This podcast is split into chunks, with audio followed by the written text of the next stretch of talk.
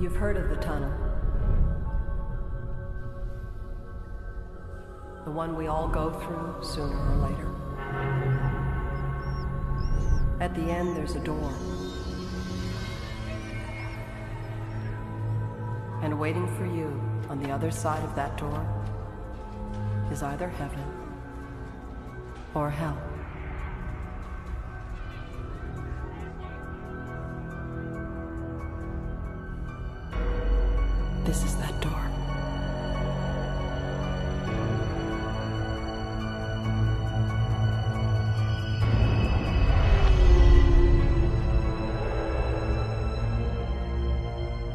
Another day, another episode. Welcome to the Film Effect Podcast, where we take all things film to the full effect. Ed's the name they gave me, and joining me as he does 96.7% of the time is my cinematic life mate and fellow videocaster, Sean. Good morning, Film Effect. And the things we do for dedication. Hell yeah, man.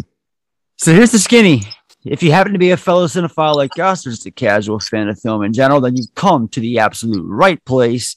We're a weekly podcast that do deep dives and touch lives with each and every single episode, focusing on a particular film each week in an effort to give it the full film effect treatment.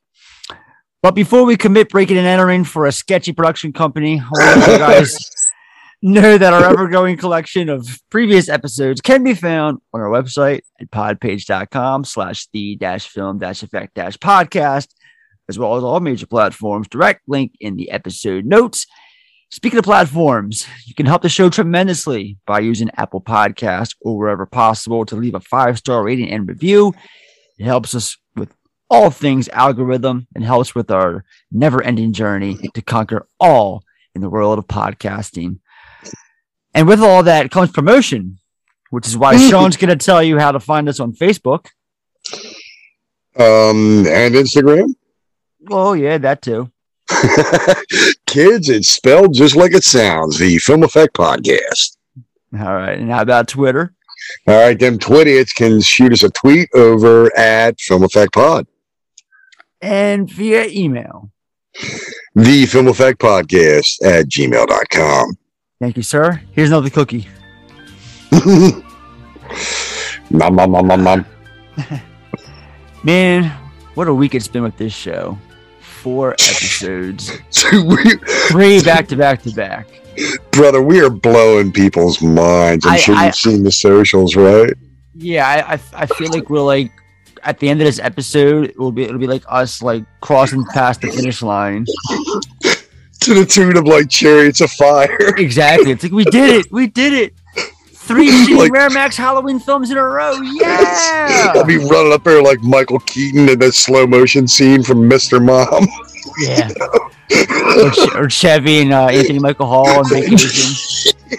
right. Chevy knocking out, putting his arms up in the air. Hmm. So I went earlier and got my oil change. Yeah. And on the way there, just out of the blue, well, literally the sky, a torrential downpour just completely just made things I couldn't even see like 10 feet ahead of me. It was it was terrible. Luckily I was almost up there because I went to see my brother because he works at the Jiffy Lube up in uh um across from Harford Mall. So Yeah. uh, for our listeners, it's about 10 miles from where I live, but it's worth it. And um, yeah, I was like right around the corner and just doosh, it came down. And it was like, I don't know how bad he got it there, if you got any rain at all. This was like, Yeah, no, as, a, This was as a matter, this was like four or five hours ago. yeah, yeah, it was. As a matter of fact, um, like I didn't even know it was it was even supposed to until I'm literally sitting here. and It was Yeah, either came out of while I was- Well, well, it, no, it, it didn't do shit down here. Um, but the only way, the only reason I even knew it was supposed to is because Otis, you know, he Otis came over, you know, my cat came over. To don't know who this hand- is. Well, I'm, I'm just saying for the, the listeners that don't Oh. know, he anytime like he just gets real sensitive to that static in the air. So anytime there's a storm coming, he lets us know ahead of time, especially me, because he will come right over, and you know I got a designated spot right here on the couch, and he just plops down and hunkers down as close as he can to the floor, you know, but sits as close as he can to my ankle too. Like he just wants to be safe and secure in this little nook when Uncle Sean. I'm like, and, uh, and, I looked down, I'm like, buddy, is it is it going to rain? I had to pick up my phone, look at the you know the Weather Channel app, and sure enough, Mhm. it said it was supposed to be a little bit of thunderstorms. You know, but nothing, no, nothing happened down here, man. You I mean, I see the clouds from where you are. It's, I mean, w- once once Otis was crouched next to me, I looked out the, you know, I glanced out the, the living room window and I could see, you know, the leaves kind of upturn and the wind blowing and stuff. But it hadn't started coming down unless it rained while I had the headphones on watching the movie, which Mm. I don't think it did. No, Um, yeah, I probably didn't not. nothing down here. Like I said, I didn't even know it was supposed to until the little fat boy came hunkering down next to Uncle Sean's ankle. You know, 'cause- Yeah, it's it's it's funny because usually you know right before this stuff you know occurs, I can you know might sound funny to others, but it's the truth. I can smell it. I can smell rain. Can you? Yeah, there's like people's like feel it in their bones and stuff. I got a cat. Yeah. My cat's my cat's my fucking meteorologist. Yeah, so yeah, it sucked, but like I said, I was right around the corner and made it there AOT. So, um, you're probably gonna hate this next bit, but I wanted to give Best Buy a shout out Yeah, Uh, for actually taking the extra step and helping me obtain a copy of the thing in 4K earlier today instead of just they could have easily blew me off because I asked I saw the slot was empty but the website said they had it in stock and I was there and I'm like eh I guess I'll ask him. doesn't hurt to ask. It's always free. Yeah. so. I asked the woman and she's like uh, let me ask warehouse. And I heard her pay talk communicate through a little headset to the, the warehouse. And she's like they're gonna try and look stand over here for a few minutes. And i was just like ah this is probably gonna be for nothing. So i'll wait for a couple minutes and just leave.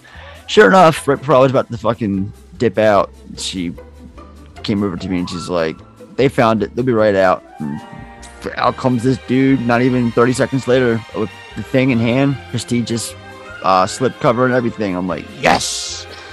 So uh yes. Thank you guys. Uh, apparently it, there's like I, I have a hard time believing universal had like like a low t- production turnout rate but apparently this is like hard to find uh from Is like, it really? They- amazon they- back order on amazon. They I they, can't they just didn't the they, they didn't um they didn't anticipate as huge a release and impress as many or I mean, this was a huge anticipated film on 4K, Right. so That's I'm what I'm- that's what I'm- surprised. you know, I don't know. It's weird. well that's that, that's what I'm saying is like do you, do you think they didn't anticipate as big of a demand and they didn't press as many or I think or- or these what? companies are like, I think all of them collectively are lowballing just the, the, the, the how the turnout for for um, the turnaround or whatever you want to call it for for physical media overall. I, I they, they think really I are think they really are You know, It it's was like one of the- you got to realize this format is not going anywhere. As much as you want it to, you can slim it down to like one bay departments at your all of your stores because they're all downsizing the the areas. But it doesn't matter. I mean, people are gonna come there for it, and they're gonna. If there's a will, there's a way. There's always going to be a demand for, for physical media, one way or another. Mm. And uh, yeah I, I, wish, I, I wish they would embrace it instead of just deny, being in denial and downsizing their departments. Dude, look, I'm, uh, you know how I feel about the big wing machine after what they did to me earlier this year. Um, so they got their heads up their ass. They're asleep at the fucking wheel. They really don't know what's going on. They're don't expect them to be around in a couple more years, bro. I'm telling you right now. Eh, I- I- Amazon will always be there. Fuck It's- Jeff yeah, but still, they'll always be there. That's all right. Yeah, let, let's let, let's get off the topic of the big yellow Yeah. tag because otherwise Let's, I'm uh, going to land. Let's move over to my corporate entity, which is Walmart, which I've mentioned here and there on the show, where I work for full time when I'm not doing these glorious podcasts with you. Um, I walk in the other day, and I shit you not, I walk into Mortal Kombat. Doo, doo, doo. I'm like, what the fuck? So I go in the back and I'm like, is anybody else hearing this shit? Like, I feel like no one else is paying attention to the fact that like it's 1995 apparently, and they're playing the Mortal Kombat theme. But as soon as it was over, they started playing the Sonic the Hedgehog theme from the original Sega Genesis uh, uh, console from like '91 or whatever, like the original theme song, like the, in, in all eight bit, eight bit, 16 bit glory. Like, what the hell? Talk about a time warp, dude. Like that's what Walmart's doing in their stores now. They're playing, you know, '90s video game anthems. So I guess that's cool. Uh, yeah. Um, and uh, last note here, uh, Nightmare Alley. you Yeah, I'm, this I'm- uh, I'm glad you brought it up. I was I was looking forward to you know to uh, uh, to breaking the ice if you hadn't already. Um, yeah, I, I I watched the teaser you know about an hour ago before we went on. Um, Is he man or is he beast? Right, like, I mean, I- Willem I- Dafoe looks so goddamn good in this. I know, I know, I, I get it. I know a little bit about what the film's about, but not quite as you know. It's like I, I, I'm color me intrigued to say the least. You Me know, too. it's obvious. It's not. It, it's more Del Toro doing what he did with the Shape of Water versus you know Pan's Labyrinth or even you know his his, his like just all out horror genre flicks. I mean, this obviously feels like a noir thriller. Um, I did. I don't know what the gleam of it though. I mean, we we really don't know what's going on outside of this vague synopsis that we get, you know, in all the trades, which has got me intrigued. You know, um, yeah, there's not a lot you can glean outside of the look and feel uh, of what Del Toro is going for off of that trailer. Like, I don't know what type of movie to expect, and I kind of started painting like what if scenarios in my head. Here's my theory. It's like uh, Cooper is a man of many secrets, and Yeah, his past or or, or, life somehow, you know, this carnival uh, or fair, or whatever you want to call it, uh, plays a part of his backstory.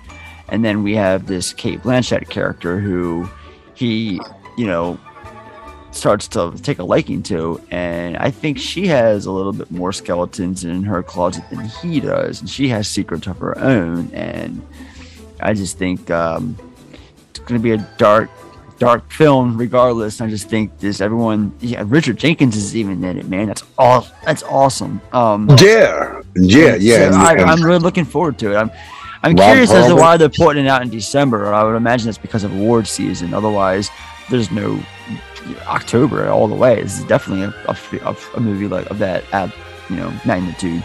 But you know, I get it. His last film won Best Picture, so gonna release it December award season. His little follow up to that, and uh, yeah, we'll we'll be there and um, looking forward to it. So that's all I can really say about it right now. It's a very vague trailer. It's, it's more of a teaser, and um, it it just premiered a, a few hours ago before this recording. So Yeah, it, it, it, really is. It's, it's a tease in every in every uh, sense of the word because it just all, all it really does is give you a feel of what type of story he's telling, but you still don't know what the story involves.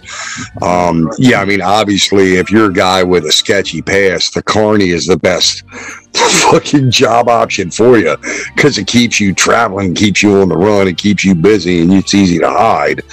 You know, so I am looking forward to seeing um, uh, what comes out of it. I, I did read an interview with Del Toro the other day um, where he said he feels like it's going to get kind of like how, and I never watched this film. I don't know. Did you ever? Did you ever watch Crimson Peak? I never saw Crimson Peak now. Yeah, neither, neither did I. And I think what, and I think what put me aside from it, or put me off of it, was the fact that um, the marketing led me to believe I was going to get another like really weird gothic Del Toro horror flick. But then once it was out, um, eh, a lot of what people were saying was it's really not a horror movie. It's more like uh, it's just like a gothic story, and that's Right. kind of what he's saying with with this film is like you know I'm not giving you guys a you know fucking gore flick, man. Don't go in expecting that. This is this is kind of like his detective movie. You know, his Mhm. noir flick.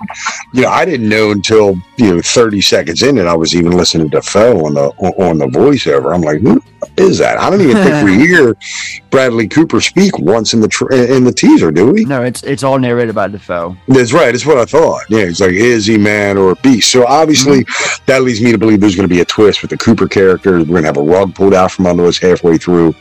You know, Act Three. I'm looking forward to it, man. I, I so I'm glad you brought it up. I was I was going to ask if you would if you would watch because I know it literally dropped an hour before we went on the air. All right, shout outs. Shout out to his family. You to the listener, to everyone who has Mm. taken the time to listen to these Halloween episodes. I know, I know we're not done, but we're almost at that finish line overall. Got a couple more left for you guys. But um, just it's been fun doing this since Christ. We've been doing this for the last five months. We started it back in April, and here we are. You know, at the finish line in late September, and uh, three in a row. Ain't bad though. Uh, and and yeah, uh, just thank you guys for for taking the time to to listen to the episodes. The the feedback's been positive, and uh, I just wanted to call out you know each and every single person uh, for that. So I mean, I wish I could namely name drop you all, but uh, unfortunately, I just have numbers, and they've been very good.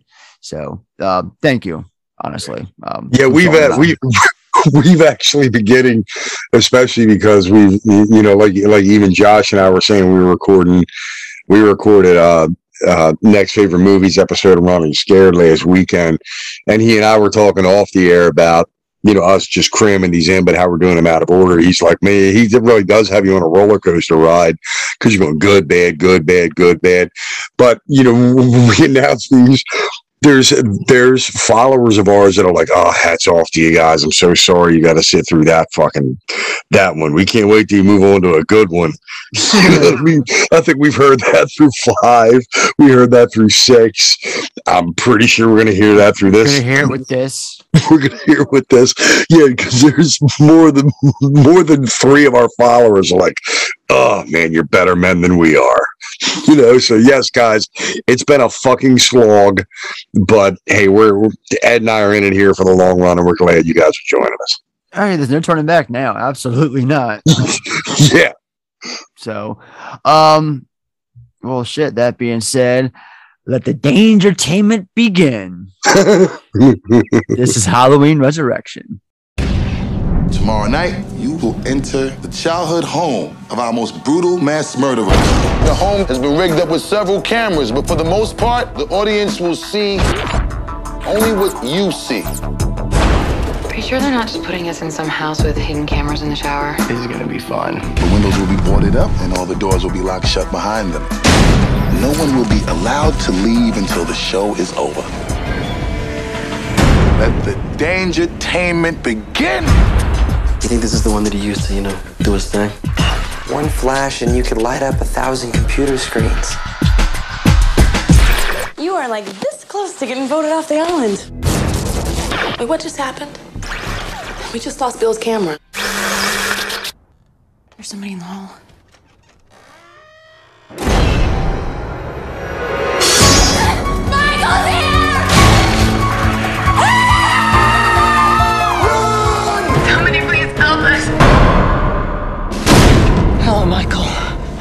Come sooner or later. What took you so long? Trick or treat, mother. So, Halloween Resurrection follows Michael Myers continuing his murderous rampage in his hometown of Haddonfield when his old, derelict childhood home is used for a live internet horror show.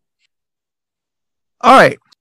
The Blackest Eyes, The Devil's Eyes, a little how we got here. I met this six year old child with this blank, pale, emotionless face and the blackest eyes, the devil's eyes.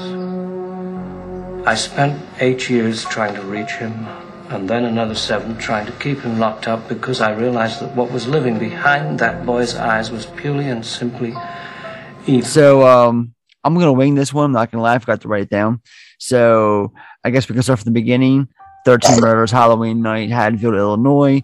Michael Myers um, killed a lot of teenagers and paramedics, and ended, or so we thought, ended in a uh, fiery blaze with Dr. Loomis, his uh, personal doctor.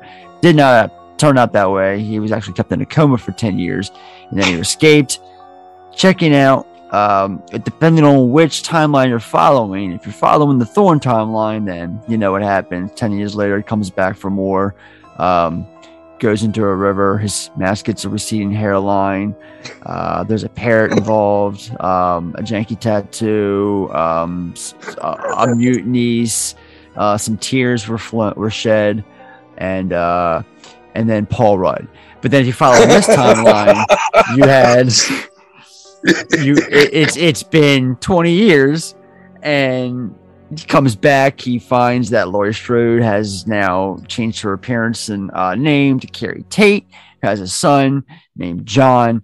Don't know his last name we just know John. Shout out to John Carpenter. And then um, it ends with his head getting cut off or was it his? And here we are. Let's do this Halloween Resurrection so uh first time viewings Uh, it's, it's just that. You see, this is actually uh, my, my first time. No, no, my for it's my first time uh, since my first time. So technically, that's my second time, and I don't, I don't, I don't want to suck at it. So if I'm not up to, I'm curious when you saw this for the first time. So Oh, you think- first? You you think I, I- I did not seek out this piece of shit, man? I knew from fucking marketing um that it was it was not going to be worth the gas or the price of admission. So I just dropped in drunk as a skunk probably one night on on cable just to just to get it out of the goddamn way to to put in the wheelhouse and say I saw it. And I'm pretty sure that was the last fucking time I watched this goddamn thing too. Yeah, I can't tell you exactly when or where it was. You know, it was shortly after its release, but it was definitely, you know, it was definitely on, you know, premium cable like HBO or Cinemax or some shit. Just because I, I at, at that point, I was sharp enough to know that it was, it was deviating so far off the mark when it comes to, you know, the franchise that I've known and loved since I was a kid that yeah man i wasn't gonna fall for that ropey dopey shit like you know gans miller and banker got you into like where do you see what happens in the laundry room no i knew what the fuck was going on with this thing man so yeah i i sat down you know stoned and drunk one night watching on cable and just you know hate watch the shit out of it Well, that was a very Sean answer. Thank you for that. thanks man um, as for me, I can tell you when I saw. I saw this one July twelfth, two thousand two, opening night. Uh, me- jesus you the uh, ticket stub don't you no, no, no, no, no. Um, me, my ex at the time, uh, we had a group. I remember her her twin coming, and as far as friends go, Corey might have been there. Fucking Derek might have been. I don't know. So people were there. People came. People saw. People hated it, and you know that's that. That was my first time. Um, Were they mad at you when they left? Like this was your fucking idea, Snyder. You owe us a it round was, of beers. it was a it was a collective idea. Okay, for the record, it was very collective. It wasn't just me. Um, so story time. Tell me a story. Wait. like my story. No, not your story, a story. Since you can't keep your mouth shut long enough for me to read my paper, tell me a story. I don't think I know any stories. You don't know any stories? No. All right, I'll tell you a story. This is a newspaper, right? It's 90% bullshit, but it's entertaining. That's why I read it, because it entertains me. You won't let me read it. So you entertain me with your bullshit. Tell me a story right now. Go.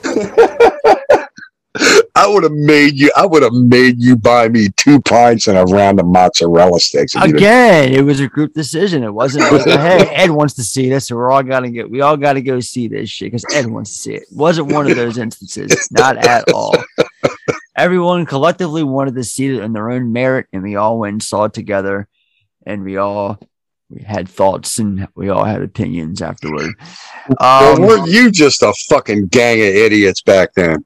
I guess. I mean, no different than you. So my story time in is uh has really nothing to do with this fucking movie. It's about 2002 and the state of horror in general. Have you ever stopped to think to to reflect back on 2002 in horror movies because it's fucking atrocious how we survived that year? I was because I was thinking about it earlier. I was like, this came out in 2002. What the hell was going on in 2002? Like in, in the world of horror. And I looked it up and I'm like, oh God, like Let me just deliver, let me give you some uh, some fine examples where, where we were in 2002 Hey. as a, as a society. Queen of the Damned. When's the last time you've seen Queen of the Damned? Never bothered with it. All right. Uh, Eight Legged Freaks. That was, you know, fun little throwback to the drive-in flicks. So, Fun. um, yeah, I'll give it that. How about how about American Psycho 2? are you fucking kidding me? Even though Shatner's in that thing, no fucking way, man. Um, Darkness. Can you even tell me who stars in the film Darkness? What the fuck is darkness?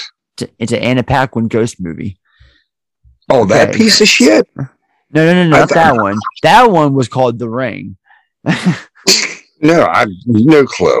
No, no Resident, clue. Resident Evil, uh, Cube Two, Red Dragon. Um, there, there wasn't. They weren't all terrible because the next two, I mean, May Well- and Bubba Hotep are some fucking great horror genre films. Well, I saw, I, I saw, I saw Red Dragon in the theater. So did I. Um, and uh, Bubba Hotep, just a little guilty pleasure, man. You know, me and you were both big fucking suckers for Bruce Campbell. So to watch him play Elvis and Ossie Davis is a fucking middle-aged Yeah. black JFK fighting a, a zombie mummy at a retirement home. There's, Um, I mean, it, it's goofy fun, but uh, yeah, out of anything that you said, like Bubba Hotep's my favorite, guilty pleasure. Red Dragon was cool because I'll I remember a neat, little- neat little side story with Red Dragon is uh, Browneller told me the story how he was working downtown at the time when they shot the scene of Freddy Lounds being like rolled down like Lombard Street, flaming Yes, on the wheelchair. Lombard. Yeah. So it- Nick was Nick was doing a job downtown, and he watched them film that scene. I remember him calling me up when he got in. from work. He's like, "Dude, I just watched I watched him filming this Yeah, movie. with a that's cool. wheelchair on fire." And then we find out later on that it was supposed to be Philip Seymour Hoffman. Nice. Uh, one more film I want to um, acknowledge, not for any good reason, but rather this is hands down the worst horror. If, if anyone were to come up to me and be like, "What's the worst horror film you've ever seen?" Now, granted, I've seen some really shitty horror films. Okay, Harry Some Busey's Ginger complete- Ginger Dead Man. some pl- no no no see see full, the, the whole full moon thing like they're gunning for terrible schlock this it tried and oh my god so a little movie called fear.com and it pains me to even list this movie because it stars my boy Stephen Dorff Yeah, I was going to say it's a Stephen Dorff flick, but it was it was all kind of like at the beginning of the the, the, the World Wide Web hype, where like you could so log in and watch like snuff videos and shit. Yeah, I, I never bother with it either. So yeah, you were right. This is a very very shitty year for for the genre. Oh god, 2002 is the worst. I mean, I I mean, I graduated in 2002, but that's the only thing that comes out of 2002 that I remember. Oh, and I saw I saw Pantera in 2002. So, um, You mean the band? yeah. So rest in peace, Dimebag, and um, uh, his brother uh, Vinnie Paul. So live top five. Rob, it's your turn.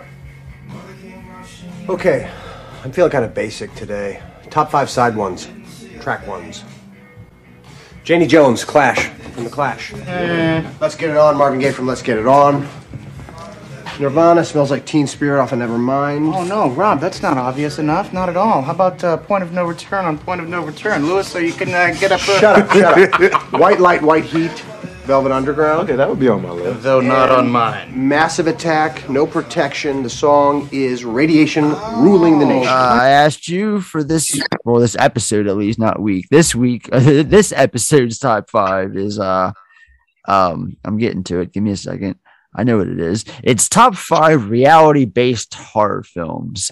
So, as always, I'll start. My number five is VHS.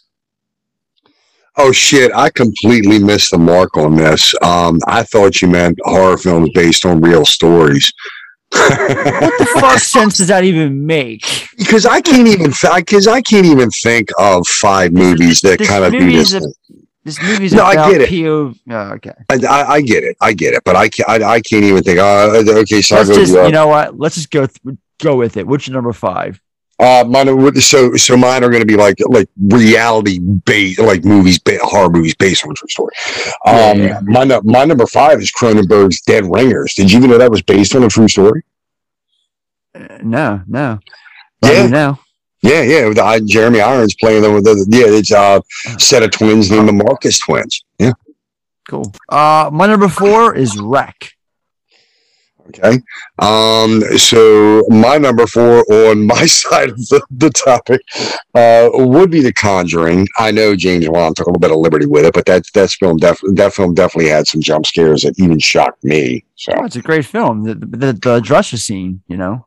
Yeah, yeah, yeah. And It's, I, it's, I still, uh, I still say that Warner Brothers blew the load, giving away the whole clap out of out of, out of nowhere scene in the trailers and shit. That would have been a really good, effective jump scene or, or, or just scene in general, like scary, uh, scare factory. Um, Absolutely. Yeah. And speaking of Juan, man, you weren't you weren't fucking shitting. Malignant, malignant blew my fucking hair back yesterday, dude. Well, you'll you'll hear it on uh, uh, Monday's chef episode uh, that uh, we're, we're co- I announced that we're covering it next month. I threw it into the horror fund, so Oh, okay, we're, cool, we're doing cool, anyway. Um, so hold that thought. Uh, my number three is Behind the Mask: The Rise of Leslie Vernon. Right on. Um, mine was Wolf Creek. Nice, like it. Uh, my number two is the Blair Witch Project.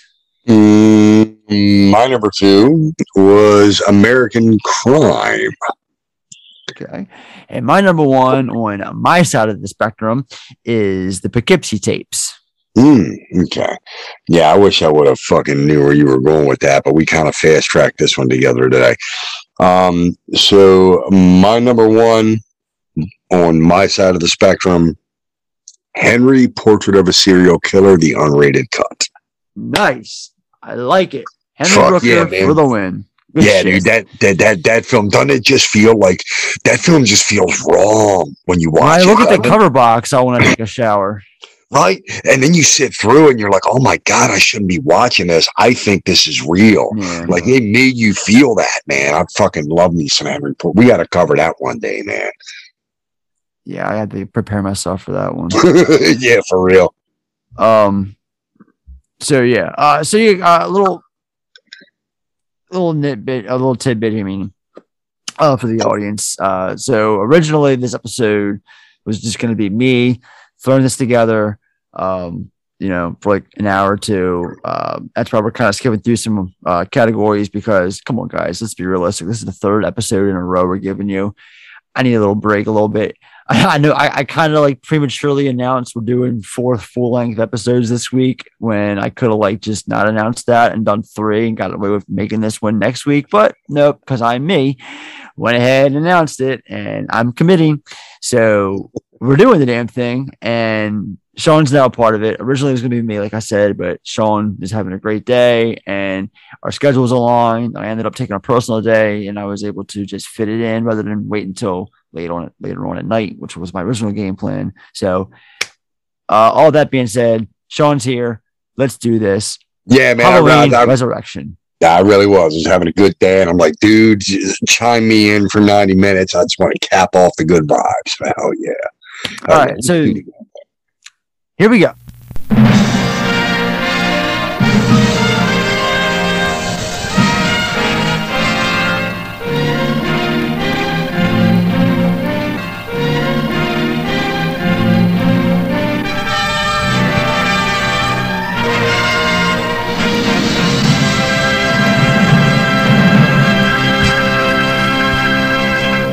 Here we go. So the film starts right off the bat, opening credits, get that out of the way, Halloween theme, cool. So we're taken to this asylum that is where Laurie Strode is now being kept after, because this is supposed to take place in 2001 in the movie. So we're, we're, we're three years after uh, the events of H2O. Um, it's irrelevant, I know, but anyway. So And they use the good theme. They use the good theme. They go back to Carpenter's theme for the for the intro on this. I It's mean, not the original original, but it's, I know, it's- I know, it's I know, but it's it's right. it it it it, it, it, it, hews pretty close. There's no guitar. There's no orchestra. There's no synth. Back to basics. Exactly. No Yeah. synth.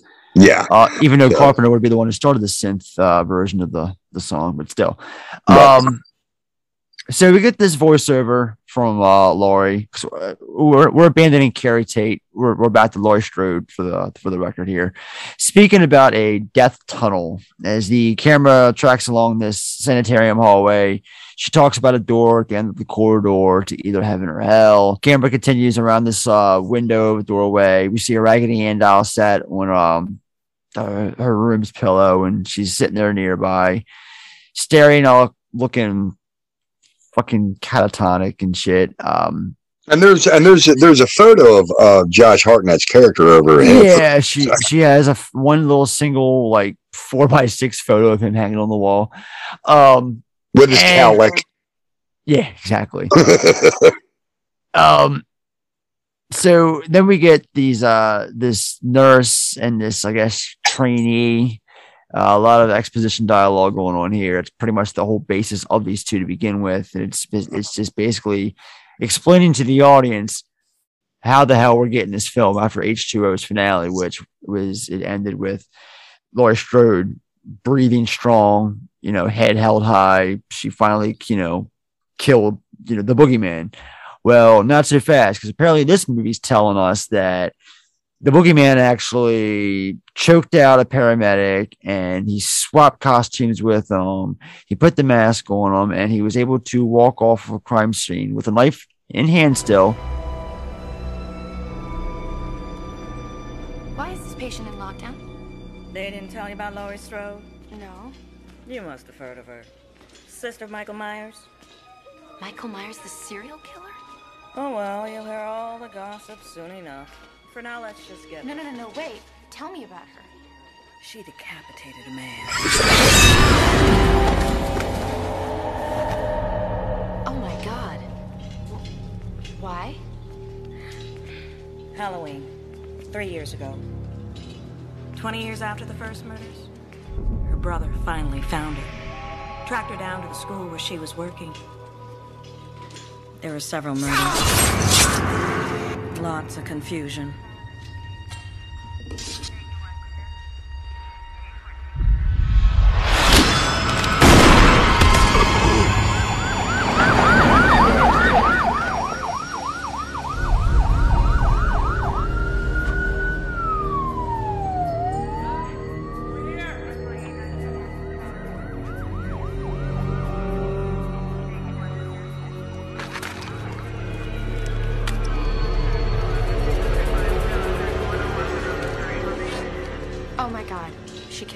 Person.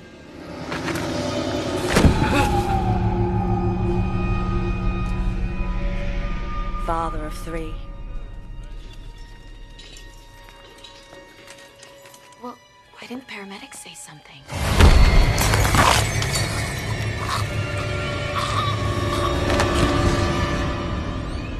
His larynx had been crushed. Right, and it's I was like, how come nobody notices the EMT with a fucking chef's He knife in his just walks hands? into he literally walks into the woods. Right. Meanwhile, So- he crushed he crushed this poor you know paramedic's larynx. So let's yeah, exactly. That's how they played it off. He couldn't say anything because he, he fucking crushed his throat basically, uh, and crushed his crushed his voice box essentially. And come on, okay, movie. So I, I'm I guess I'm gonna buy that, but I'm supposed to believe that this same guy was able to Never have took this the little, fucking mask off. not only in the back that, he had this like connection with Laurie at the end of H2O, like they knew each other. He held his hand out.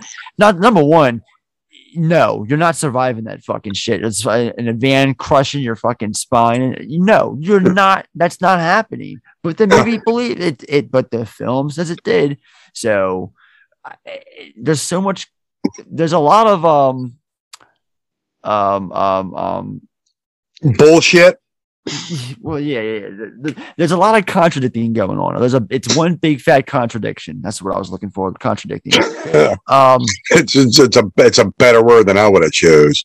yeah. So after we get this dialogue here, um, because of, of course it also has to explain the back the, the backstory again because look, we never heard that enough uh, about Michael trying to kill his sister, but her, you know, escaping. What? Michael tried to kill his sister. It never happened. Oh my Since god. Since when? Uh, seventy eight apparently.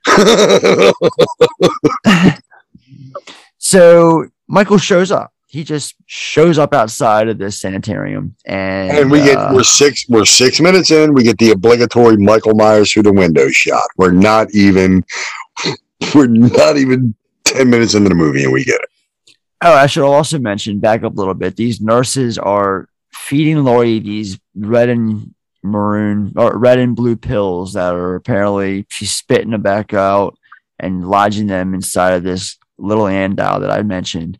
It's just filled with pills. Yeah, they're Um, feeding her sedatives, and she's stuffing them into a rag doll.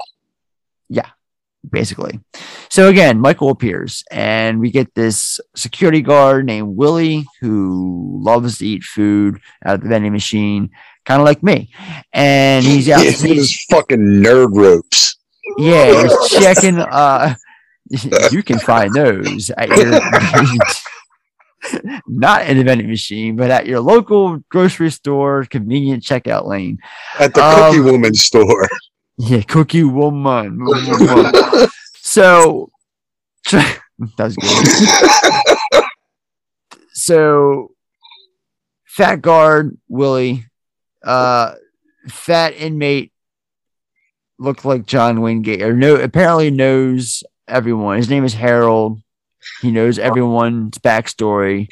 Every serial killer, John Wayne Gacy, you know, Dahmer, everyone, you name it, he knows it. Bob. He's kind of like the uh Rain Man for serial killers, if you will. Yeah, now now I have a question. Um, because yeah, he's obviously like, you know, they, they consider him harmless, but he's he's obviously a mental patient in there.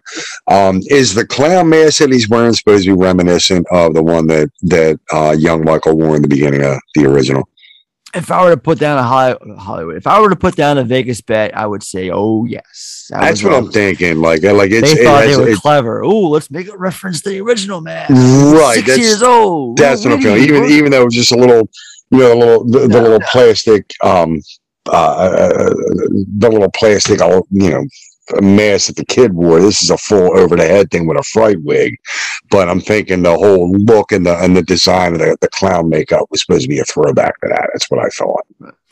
All right, so uh, Henry's out. Henry, uh, Harold's outside looking for Willie, uh, who got out apparently, um, and he finds him with another security guard. They they they check.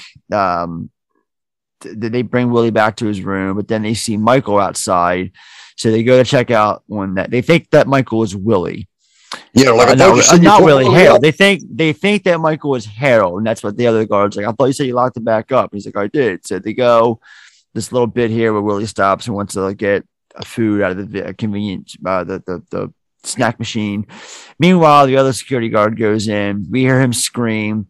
Willie goes to check on him, and uh, his head is in the laundry machine. He backs up and he trips into he trips over the body into Michael, who slits his throat.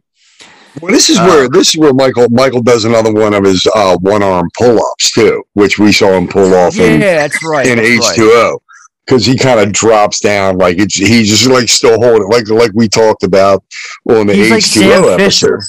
Right, exactly. He is like Sam Fisher. The only thing missing is a squeal, the little squeal of a fucking night vision goggles Exactly. going off. But he It's does like just slowly drops. he just drops down. He's like supporting his entire body weight with like his entire left forearm while he's holding the chef's knife and the other one. You know, and and the question I had leading up to this, you know, from Michael walking down the hall straight up to this kill, like one thing I wrote down is how the fuck does Michael know where to go every time? He knew where to find Laurie. He knew his way around the goddamn campus. Like, is somebody feeding this kid blueprints and cutting him keys? What the fuck is going on? Well, he remember they they had a little eye to eye encounter when he was out, standing outside. He saw her from the window. They saw each other. Yeah, but how did he even smart. how did he even know where to find her? I guess he went. He just went back to Smith's Grove. He, they just he's took her to Smith's these Grove. hospitals, man. He grew up in them, so he Yeah, true. Yeah, if there's one person who's way around a hospital, even especially when it's on fire, it's gonna be Michael Myers. Exactly, exactly. Um, and a question I never really asked before because I never thought about it until right now, talking about this. Um, why isn't she at Smith's Grove? Why is this opening? If it's going to take place in a mental hospital, why is it not taking place in the mental hospital, Smith's Grove? Did they? Did, so they, they did they establish which one it is? I just took it. I just assumed You it was see, Smith Grove. no, I, Does I do believe. I, I think you see a sign outside. They Okay. don't trust me. This is not, you know, not to mention the events of H two O took place in California. Why would they bring her, you know, halfway across country to? I don't know. I guess that's the reason why. But anyway, hmm. Yeah. stuff I'm thinking about out loud. Um, all right, so Michael passes by Harold's room uh, while he's Harold's sitting there reading a magazine on Ted Bundy, and he goes to approach Laurie's room with his bloody knife. Um, so we get this really weird shot when he breaks. He like walks through her door, and the whole like camera like shakes as he like hits the wall, like he's like King Kong or something. Did you notice that? Yeah, I, I, I did. I did. In fact, I bring it up. It's like a boom, boom. there's, there's a moment later on where, where, where I bring this whole fallacy up because he just fuck a fuck a doorknob, man. Michael just walks through the door. Yeah. He just bursts through the goddamn door.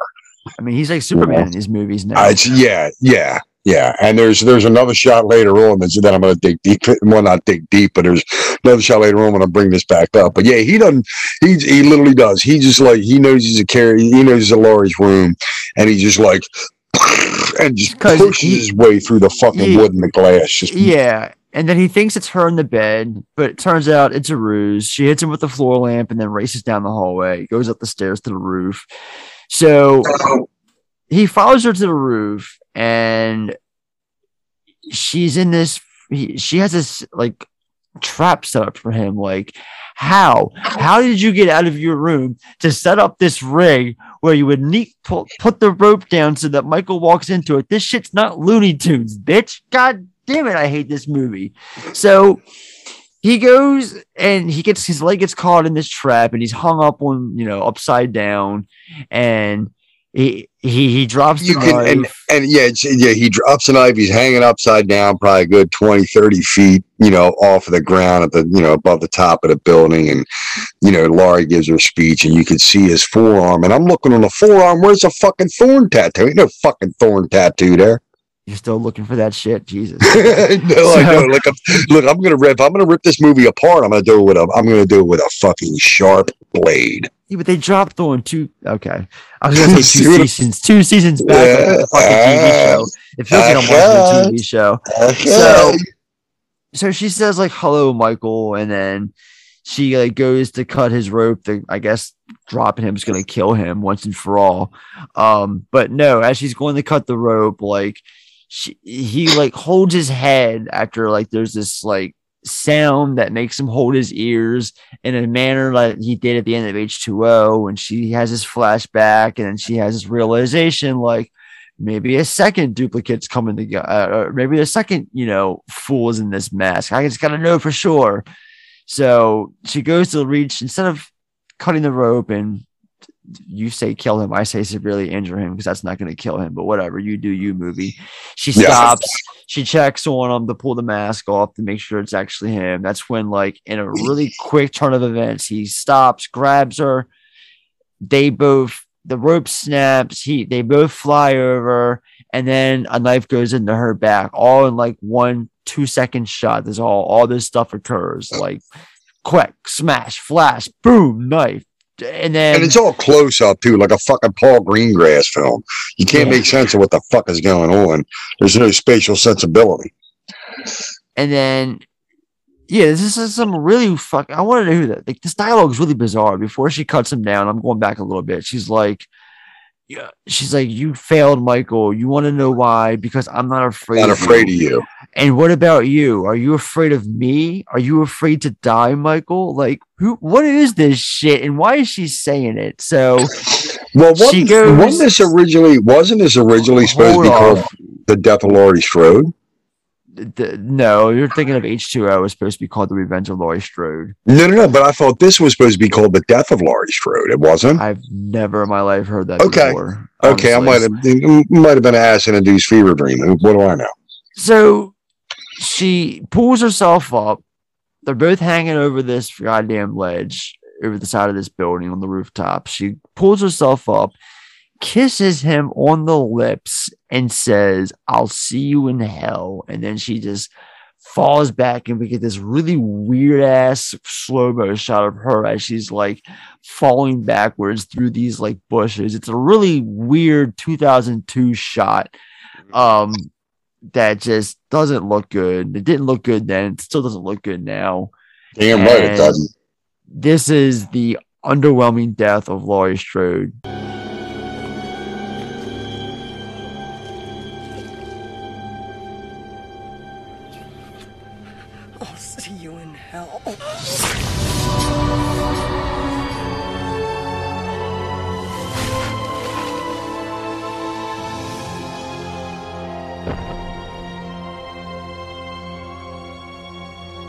You got a time you got a time code for us yet? Timestamp? Where, where are we at in the movie at this at this point? Because I, I don't fucking know. Uh, we're we're we're at about 15, 16 minutes in. That's all she gets. No way, bro. I'm thinking it's like 11, 12 minutes. 11. Okay, yeah. He I- I- ain't all right, got no 11, uh, 15 minutes of this movie. uh, no yeah, way. uh, 11, uh, 11 sounds comfortable. Now, what I want to know is where the fuck she keep getting the goddamn Shatner masks? Well, well, well, I, I had a part for that too. Actually, I just, um, Another mask dive. All right, people are going to be looking forward to that. I actually in my notes here I said I want to know who's keeping up with Michael's mask in between these fuckers. Because this one looks even different. I mean, they got the black eyes uh, like thing back, but still. Anyway, um, during his exit from the institute, Michael gives Harold uh, his butcher knife as a memento of his status as a famous serial Yeah. killer. Yeah, but he just recognized him like, oh, you're one of us, and he just rather than kill him, he just hands it over to him, just- and, and the he- kid's and happy. He does the whole backstory bit. He's like, Michael Myers, born October 19th, 1957, killed his older sister October 31st, 1963, yada, yada, yada. And he had the Um, numbers off too, because he said three teenagers and three nurses. It was four teenagers and four nurses. yeah, and, and a dog. Yeah. Um, Right, but still, the you know the kid was off. But he's a lunatic It- too. it- so it's it's it was it was a neighbor, an unnamed citizen, a security guard, two paramedics, a doctor, four nurses, uh, a marshal, Lester, and a female dog that was eaten by Myers. Um, Hillcrest Academy.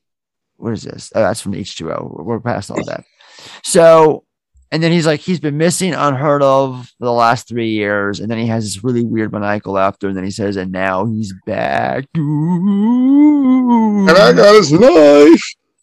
So the next scene, we're at Haddonfield University. Uh, the professor there is lecturing the class about uh, psych, um, about uh, what is it?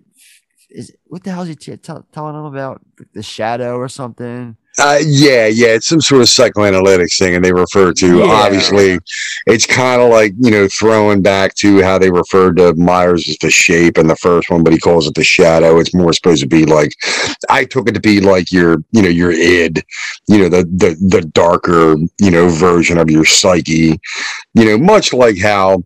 What what what Laurie Strode's Keri Tate is preaching off to the class in H two O with fate, you know. okay, yeah, okay. You know, so it's the same kind of. It's like we're, we've rinsed and repeated the scene three times. You know, over the course of a franchise now, between one, what And it's and it's seven and eight. Yeah, and it's to set up our innocent heroine or uh, final girl here, Sarah, played by uh, Bianca Kajlich. Kajlich. Kill. Kajlich. Okay. Um. Well, where do you do you, you know where I know her from?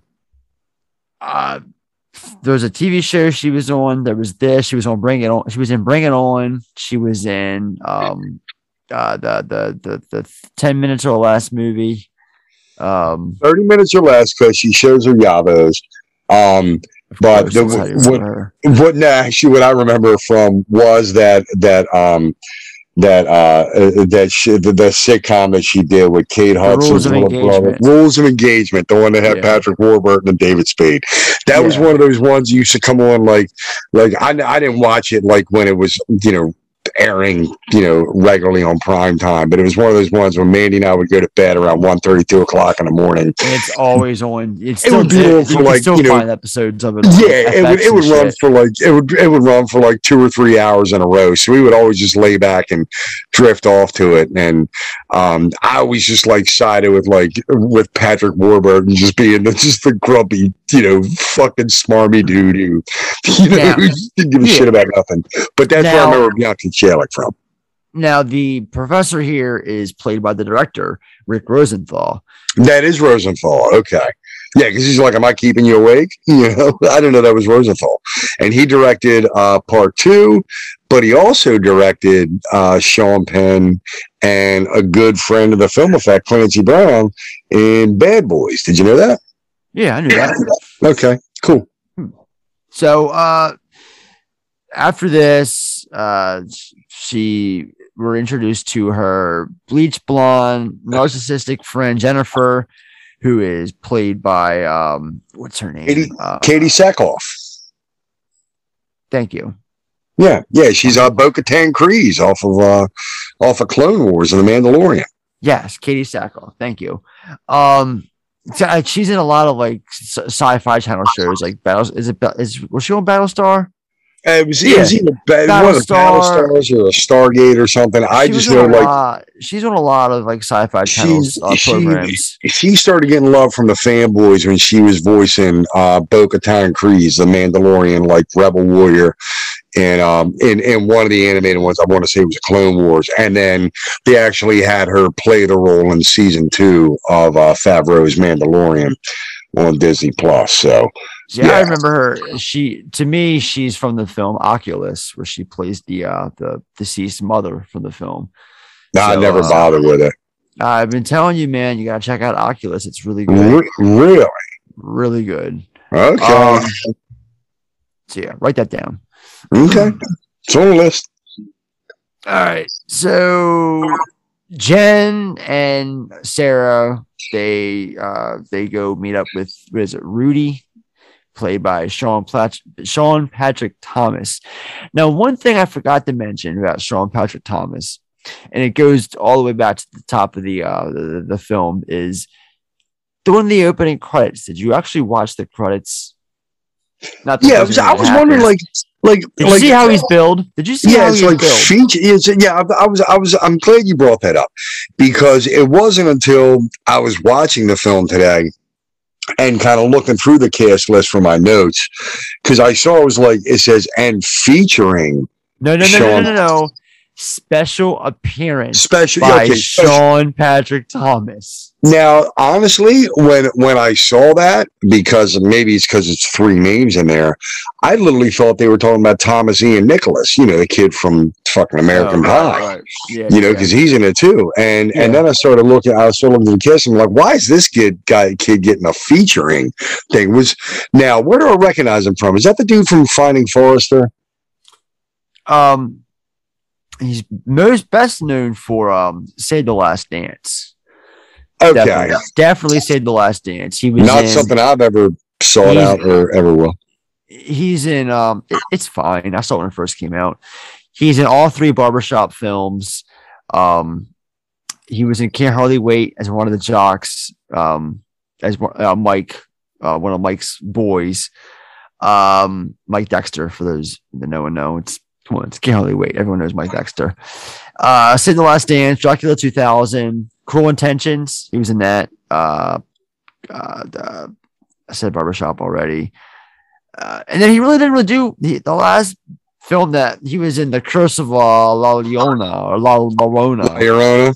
La So why does Llorona. he get why is it why does he get a fucking featuring credit in this thing, man? What's so what's there to feature about this dude?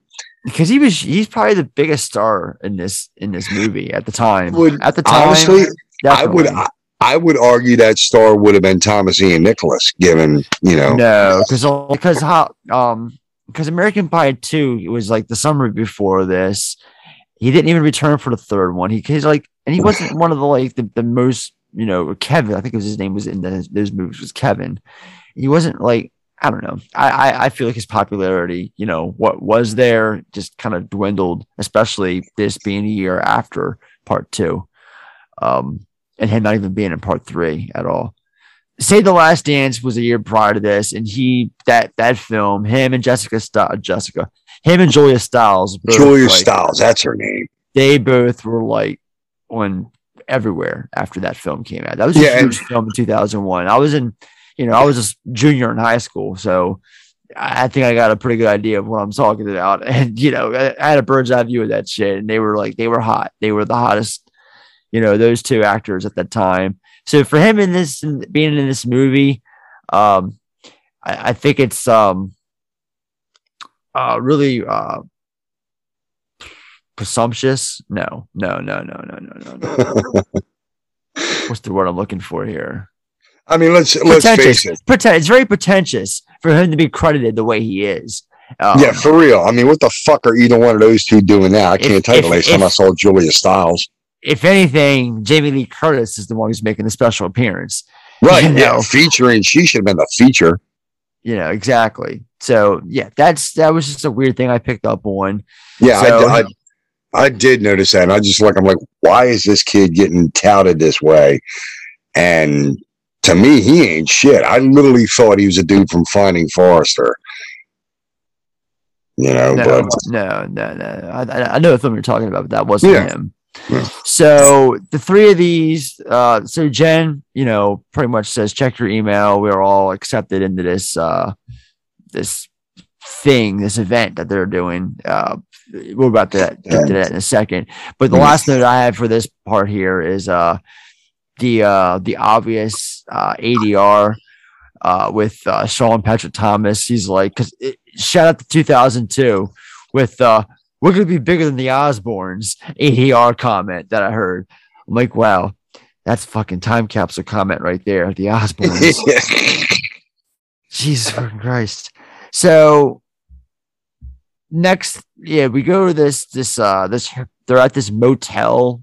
Um, like the night before the whole- the casting thing was done in the motel. I took it to be to be done in like like almost like a like they No, it's a motel. Because, it's a motel because you see Julia, Julia, you see Sarah and her little moped. They she drives into uh this motel. It's the the Court Motel is the name of it. Okay. Uh, I mean, I so know they're staying there because Freddie, you know, Busta Rhymes, Freddie's got a room in a motel, but I didn't know when they do the whole casting, you know, thing that that was supposed to be done on the same location. But again, like this, there's so many location questions I have with this film. It's fucking asinine. Like I can't make even worth asking. It's No, I know, but I just can't make sense of where we're at. You know, All right, and, so we're we're introduced to Freddie, played by Busta Rhymes, and Mm-hmm. his partner slash girlfriend Nora, played by Tara Banks.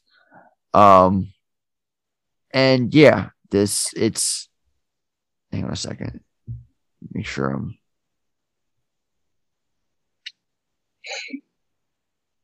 Tyra Banks. Sorry, not Tara. Tyra Banks. I haven't said her name in so long. I nearly forgot. When I said Tara, I was like, that doesn't sound right. So I had to look it up real quick. That's why I had a weird pause. So Tyra Banks uh, plays Nora, um, who's definitely his partner, but I'm not sure if they're anything more.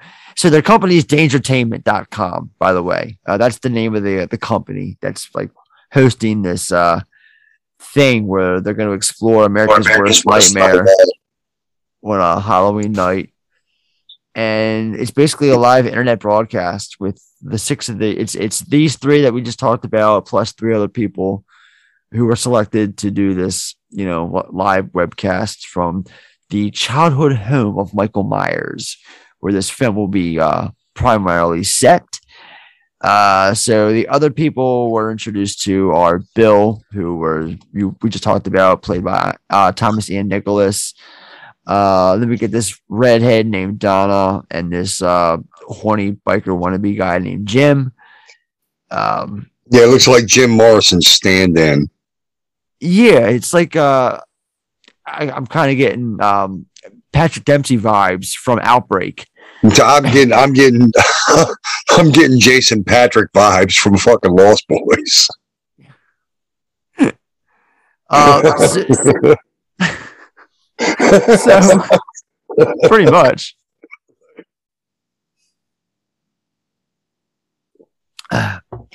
Um, on a sec. I lost my place over that shit. I didn't mean to throw you off. no, no, it's it's all good. We get this little montage of all of them being interviewed on camera and ask like you know how lucky they are you know the cliche question what would you do with a million dollars and shit like that you know? It's just your basic montage of questions and them giving off goofy answers and responses. Um and then like, it's just that all of them like making weird faces and and, and shit at the, in, in their little microphone cameras that they're holding and they're all like amazed at this technology and i think there's even a shot of freddy who like does this little like head, like just shakes his head you know like oh what am i doing with these people So, what do you hope to find in the house tomorrow night? My way into network broadcasting? I just want to say that Michael Myers is not just a man behind a mask. He's a legend. I'm interested in how Michael Myers embodies the politics of violence embedded in pop mythology. Never underestimate the effect of a poor diet. Too much protein, not enough zinc. Next thing you know, you're cutting up bodies in your bathtub. I mean, look at uh, look at Hitler. He was a vegetarian. The brother was seriously malnourished. You don't have to go far to find Michael Myers. He's the great white shark of our unconscious. He is the dark-eyed child of our spirits. He's every murderous impulse we've ever had.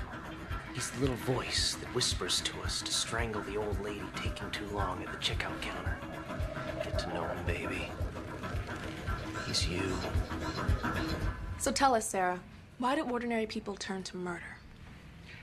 Well, I um I think it has something to do with upbringing. That girl can sing. Right, and, and and we usually love our montages over here on the film effect, but I'll be damned if this one ain't a hard one to sit through. This whole Yeah. fucking film's a hard one to sit through. yeah it's it's it's ridiculous so later on that night um i'm assuming they're all staying at this hotel or motel Well, even ho- hold on, I wanted to bring something up because when they're doing all that, um, the whole reason uh, Bianca Kajlich's uh, character gets um, Sarah gets chosen is because somebody knocks over like a you know a lighting rig or something behind her, and she lets out this one hell of a scream queen scream, but scream. But you know that was ADR that's too, right? not her scream that's right. It's it's That's- yeah, it's full ADR. oh yeah um and there's a reason for that too. So because she could not scream at all uh in real life. So yeah. Uh so we get this uh, uh sarah is having second thoughts. She goes over uh, uh, it's i guess late at night or the middle of the night one of the two. She goes to see freddy to back out. And he's watching this ridiculous scene here where he's watching kung fu. And he what's he call it like watch Chun Li or some shit like that. And Yeah, a yeah, he's like look at my boy watch Chun Li whooping everyone's ass with one hand behind his back and uh, smoking a cigar and whooping ass something like that. And he's like really over the top. He's like get his ass get his ass get his ass.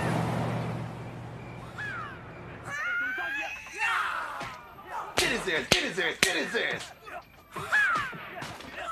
Who's better than Wok Chun Lee? Come on, whooping everybody ass while he's smoking his cigarette. Oh, shit. Who's knocking on my door this late? Whoever this is is distracting me from seeing Watch Chun Lee whoop some ass. and she goes and knocks on the door and he you know pulls all this shit out of his ass about her like staying saying you know being scared is good fear is good fear motivates gives you the feeling of being alive she buys into the bullshit and she turns around and you know and and, and he goes he's like talking to himself after she leaves he's like you know goddamn freddy you you the man He pat- he's like go on pat yourself on the back there you go yeah and then he's like, "Ooh, I forgot my Lee," and he goes back into his room to watch more of that bullshit. Like th- this scene, just why, why? This, ah, god damn it! It, So- it actually it actually made me spit up in my mouth a little bit. I'm not gonna lie to you. So we cut to the Myers house. It's now Halloween day. They're all there. Well, not they're not. They're all not there yet. Um, it's, uh, Nora and this camera guy, um, Charlie. That's his name. I was gonna say it's either Chucky or Charlie. They're getting shit set up. Charlie setting up, and he's setting up cameras. Him and Nora had this little back and forth about the, the positioning of the cameras and the style. Um, and angles, and he, she does she just wants it straightforward, and he wants you know angles because they're scary. So while she's making this like cappuccino in, in the Yeah, garage, so- that's what the setup is. She's so here's yeah so she's she she set up like a little production like she set up a full little production facility which I'm, I, I'm assuming is in the in the Myers garage that the Myers house never had. Keep in mind. Exactly. in the garage that the Myers house never had. She's got this whole rig set up there like a full on, you know, production rig with multiple monitors and soundboards and all kinds of shit. And she's directing Charlie over like fucking walkie talkie while he's out there in the field, remote setting up the mics in the house. And, I mean, the cameras in the house. And then I made a note. Tyra Banks gets jiggy with the espresso machine. She's just fucking dancing around making that espresso he's getting his ass handed to him on camera. Huh, yeah. She's fucking straight getting jiggy with a fucking cappuccino. and this poor guy, this poor guy is, is literally. Poor like- Charlie in the background. Right, right. Charlie's in the background, like on a monitor over his shoulder, a foot and a half away on about eight and a half to 10 inches of black and white television, getting a fucking like, boom mic, boom mic or something shoved into his fucking mouth. And So- naturally, in the nick of time, Mike drags him away. we should mention that you know Charlie gets this. So this tripod apparently has a spear built into it, and Yeah, that's what it is. It's a fucking tripod. I was like, what the fuck is my god? Is it like a really long switchblade? That's what it's supposed to be, is a tripod. tripod But it's like a sharp really- end, and a he really jabs it through point. Charlie's throat and kills him that way. So uh, then we see the students setting up um, and getting ready to go inside. They're they're there to search for clues in the house, discovering the secrets of Michael Myers, and to find the answers about why he went bad, and to mainly look around. Um, uh, yeah, this goddamn idea. I mean, let's put this in, reality, in, in a little microscope. Um, put things in perspective here. So, let's say that you know this is a real idea. and You 2002, and we're going to broadcast this on Halloween night. Well, how much are you going to charge? And you know what? What's what's the guarantee? Like you're going to get anything out of this and find anything? Like it, it kind of reminds me of those. Um, remember that show Ghost Hunters on uh, Sci-Fi? Yeah, man. And every Halloween night they would have a live uh, special like four hour episode where it was just live. They'd go to like different a different location every year, but like they would settle on that and like that. Yeah, you can produce enough, you know, material to to last to hold you over for an event that of that magnitude. This is supposed to be like an all night affair, apparently, and this is only like a, a single two story house. Like how It's much fu- can you it's a actually fucking- find? It's a, it's a fucking three bed. Yeah, I, I, again, I've got notes on the locations, man. It's a fucking three bedroom individual colonial sitting out there. Ain't a whole lot Right. of square footage. You don't need six people to get the show done. You could wrap it up with three. But uh, uh movie's gonna fucking movie. and make a whole night out of this, you know, because why not? We got to have a plot, you know. We have to have a setting for all this bullshit. And also keep in mind, too, this is the first and only of Myers film where he's not going after family. So, Yeah, true, true. there went after family family in the opening. You went after family in the in, in, in, in the prologue, and that was that. Now he's just like he's back. He's back home. you know. his, his MO is to kill family members and people who fuck with his house, apparently. Yeah. Um, so yeah, Freddy's outside before they go inside uh, with the, the the news reporters and stuff, and he's like, everything is uh real, no actors, none of the components or content in the house have been messed with, mixed up, diluted, or tampered with in any way, shape, or form whatsoever. Uh, he stressed uh, to the group about the locked doors. No one will be allowed to leave until the show is over. The internet air show was enhanced with split images, often jerky, fuzzy, blurry pictures of the POV movements. It's 2002. You're not going to get, you know, 1080p, you know, quad, not even 720p quality material that you would get today and shit. Like, yeah, no, they got these. They got these little rigs. never- they, they they strap on the they strap on the gear around their waist, and they got these little headsets. It's got a you know single camera over You, one you can ear. have you can have the best top quality shit in the world, but it's not going to make a lick of a difference if you don't have the the the the, the signal or bandwidth or whatever it is that, Exactly. you know to broadcast Ex- this. Am I am I expected to believe that there's still a working fucking modem router in the Myers house for Freddie to pick up this signal? Because apparently he's filming the ever loving shit out of this thing. I didn't see him out there with no satellite dish on his van or nothing like that. Th- th- This would never happen in real life. It would And what the fuck? What the fuck is up with Tyra snapping the TVs to life? Did you catch that? Ah, it's right. That's She right. just It's like, she just snaps her fingers they all you know, like one by one they come on like she's got them all hooked up to a fucking clapper. It's like the clapper, right? Yeah. the fuck what is that about? This, what is that? sense, sense this movie makes none.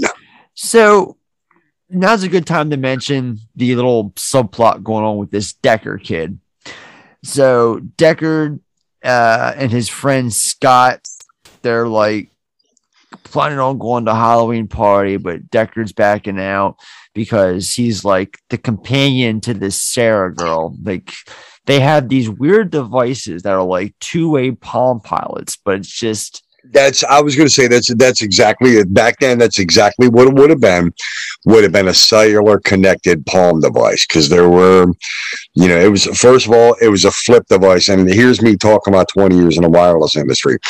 Um, the only other thing like it at the time was a BlackBerry, but they're not Blackberries because they're like clamshell devices. So Right. that's what it is. And I don't even think they really fucking existed, but for for the reality and logic of the film, they made them happen.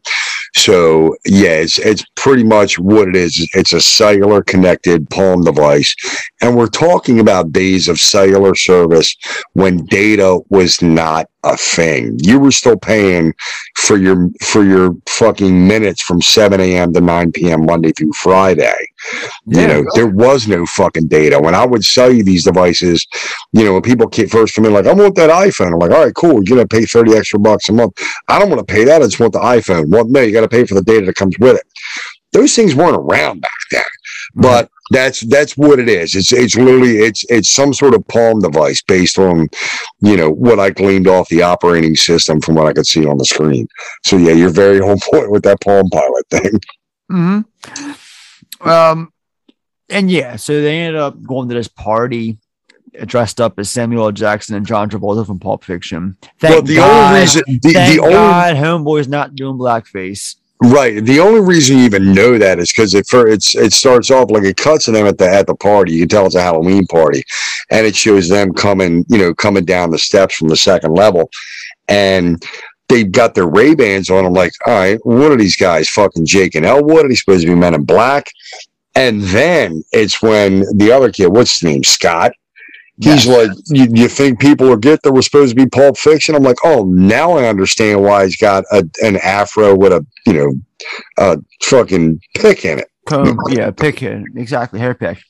Um, so they go to this party, and they mentioned before in little in some minor dialogue that it's just like they're the undergrads that are going to be there. It's all all the people that are attendants are like seniors and stuff, but they can get in because he knows someone. It's like their one only chance they can get into this party, and so they go. So okay, let's just buy all that. Let's just say it's true, and they're pretty much there like hush hush you know you're you're you're here because you're with me and i'm cool yada yada whatever this imaginary person i'm talking about right now.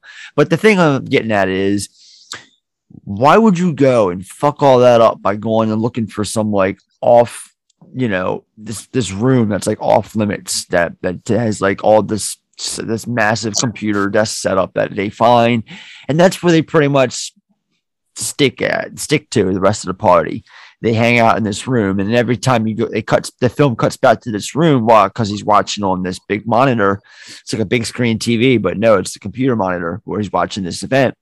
And eh, people every every time it cuts back there's different people that are coming and going from throughout the party. Um And every time it comes back, there's just more people in the room. The same ones are still Yeah. there, but every time it cuts, there's like more people keep coming in. but you're right. I mean, if, if I'm these two sophomores, you know, and at at at a pretty kick ass, you know, senior Halloween party. I'm more worried about drugs, booze, and trim. You know what I mean? I don't give a shit about no goddamn live internet broadcast.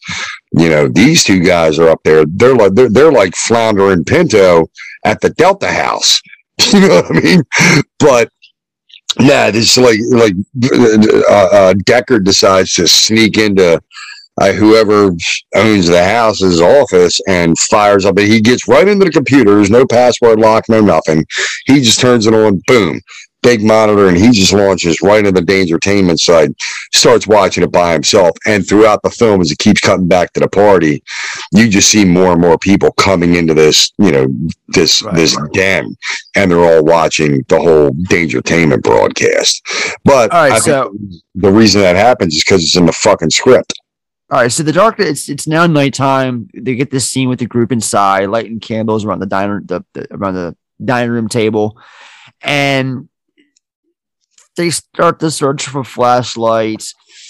I should mention that they're doing the setup with the, the candles here in the dining room, and you get this like goth music in the background, and this like really cool slow mo shot. There's like two of them of like it keeps cutting back to Michael like walking the halls like in the darkness, which I think it's effective. I actually do buy this. It's the little things that do matter, and I, I, I like these quick cuts of of Michael walking the hall as like they're lighting these candles. I mean, even though the, the movie shit, there's I can you know pinpoint some good in it, and I I do like this.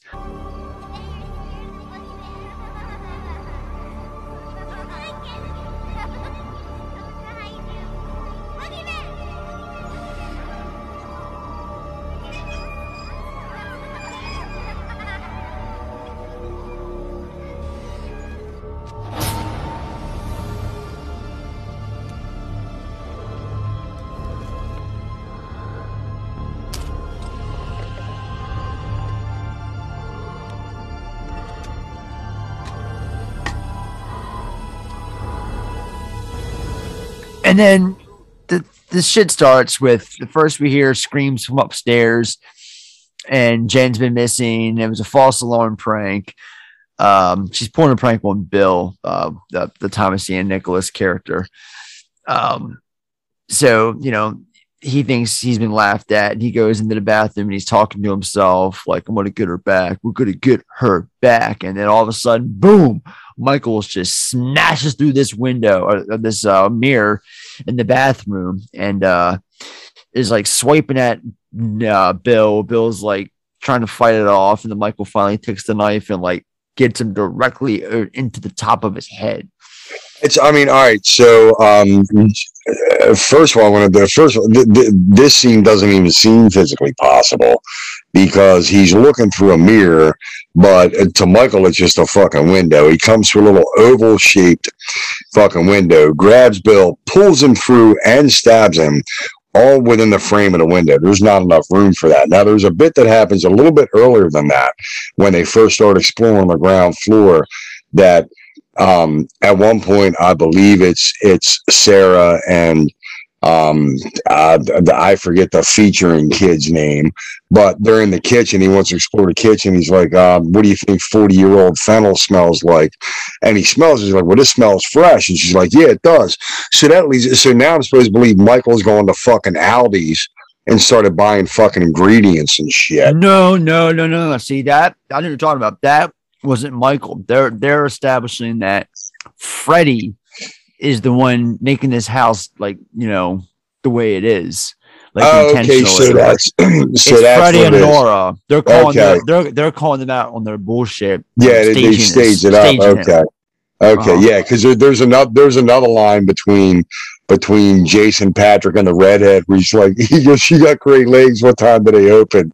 That's my favorite part of the film. That's my finger looking good moment right there. And he's, you know, when she flips him off and he's like, I took that's one o'clock. right. Yeah, exactly. But yeah, Bill's death is like literally physically impossible. But then I also have a note like, how big is this fucking house? It is not the Myers estate. Like it, it, if you're in the basement and I'm on the top floor on the opposite corner of the house, you're still going to hear me scream. But the rest yeah. of these fucking chuckleheads don't know nothing's going on. Makes no sense. Yeah. Um. what else? So then in the basement, Jim, Jim and Donna, uh, they open up this large round trap door uh, in the basement with a massive key. Yeah, the, my, and my note here is when the fuck was the Myers house built over top of the vault from Lost? um, Did Damon Lindelof had something to do with this script? Yeah, right. You think so they go and it's like it leads into like there's these fake bot. It's like they think they found this room full of like corpses and shit because they start to like make out and she takes her top off and like they start like getting sexual and then all of a sudden like you see bodies come through like the walls quote unquote of this Yeah, like they- they literally- they found Yeah, they, they get down in the cellar and they find like chains and shit to the wall. So they're led to believe that like Michael was all tortured and chained up down there, which caused him to be what he is. And then they lean against the wall, and it's almost like the wall was freshly masoned that morning because they lean against, it, and all of a sudden, all these fucking corpses come through. Like, oh, this is where he stashes his bodies. And then Jim picks up a severed arm and it's got a made in Taiwan sticker on it. Yeah he's like made in fucking taiwan and then they start figuring it out that they're being set up. Yeah. So they it, they it leads to um like Michael's room. So it's established that Michael's has been Michael's been staying here, living. He can live in his house, but he can't live in his house. Is that what I'm supposed to believe? He yeah, I to- he think has with to live that- in his underground cellar and eat Yeah, and uh, yeah, yeah, because they, they do find like he's got like half eaten rats on a fucking hot plate because she turns a hot plate on, and the rat, even though most most of the fucking upper left half of it's been chewed off, Susie turns a hot plate on and starts squealing at her, so she realizes it's not a prop. You know, Right, right. like it's just like this. Just like there's so many fucking leaps of logic they want you to take for the 850 you just dropped, man. That I would have literally walked out there, drugged the manager into the theater, made him sit there while I raided the fucking register and called up Harvey Weinstein and gave him a fucking earful. So it's about this part when it, it's about here when we find that, that Freddy's also walking around now dressed up as Michael Myers. And Doesn't he, Busta Rhymes know you're not supposed to wear a white Shatner mask and a boiler suit in Haddonfield on October 31st? Didn't he get the memo? Look what happened we get this scene, we get this scene where they confront each other and he thinks it's Charlie, the camera guy, wearing Right. the mask. Right.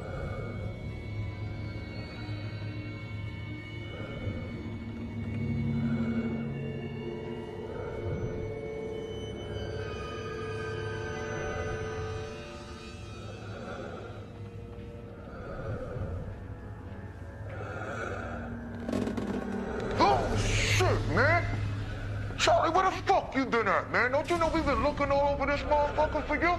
And why the hell you dressed like me anyway? I ain't paying you to be Michael Myers. I'm playing Michael Myers. If them kids come around and see us dressed up in the same shit, you're gonna ruin the whole effect. Ah, damn it. The hell is wrong with you? I said, what you looking at me like that for? Huh? You don't get it? You don't get it? Your shit ain't working up there or something? You need to take your ass in the back of the garage with Nora. That's your job. Go back there with Nora and help her ass out. Go do your job. I left the back door unlocked for your ass to go out the back into the garage. That's what I did. You need to get the hell out of here. Go ahead, scoot, skedaddle. Get the fuck out of Dodge.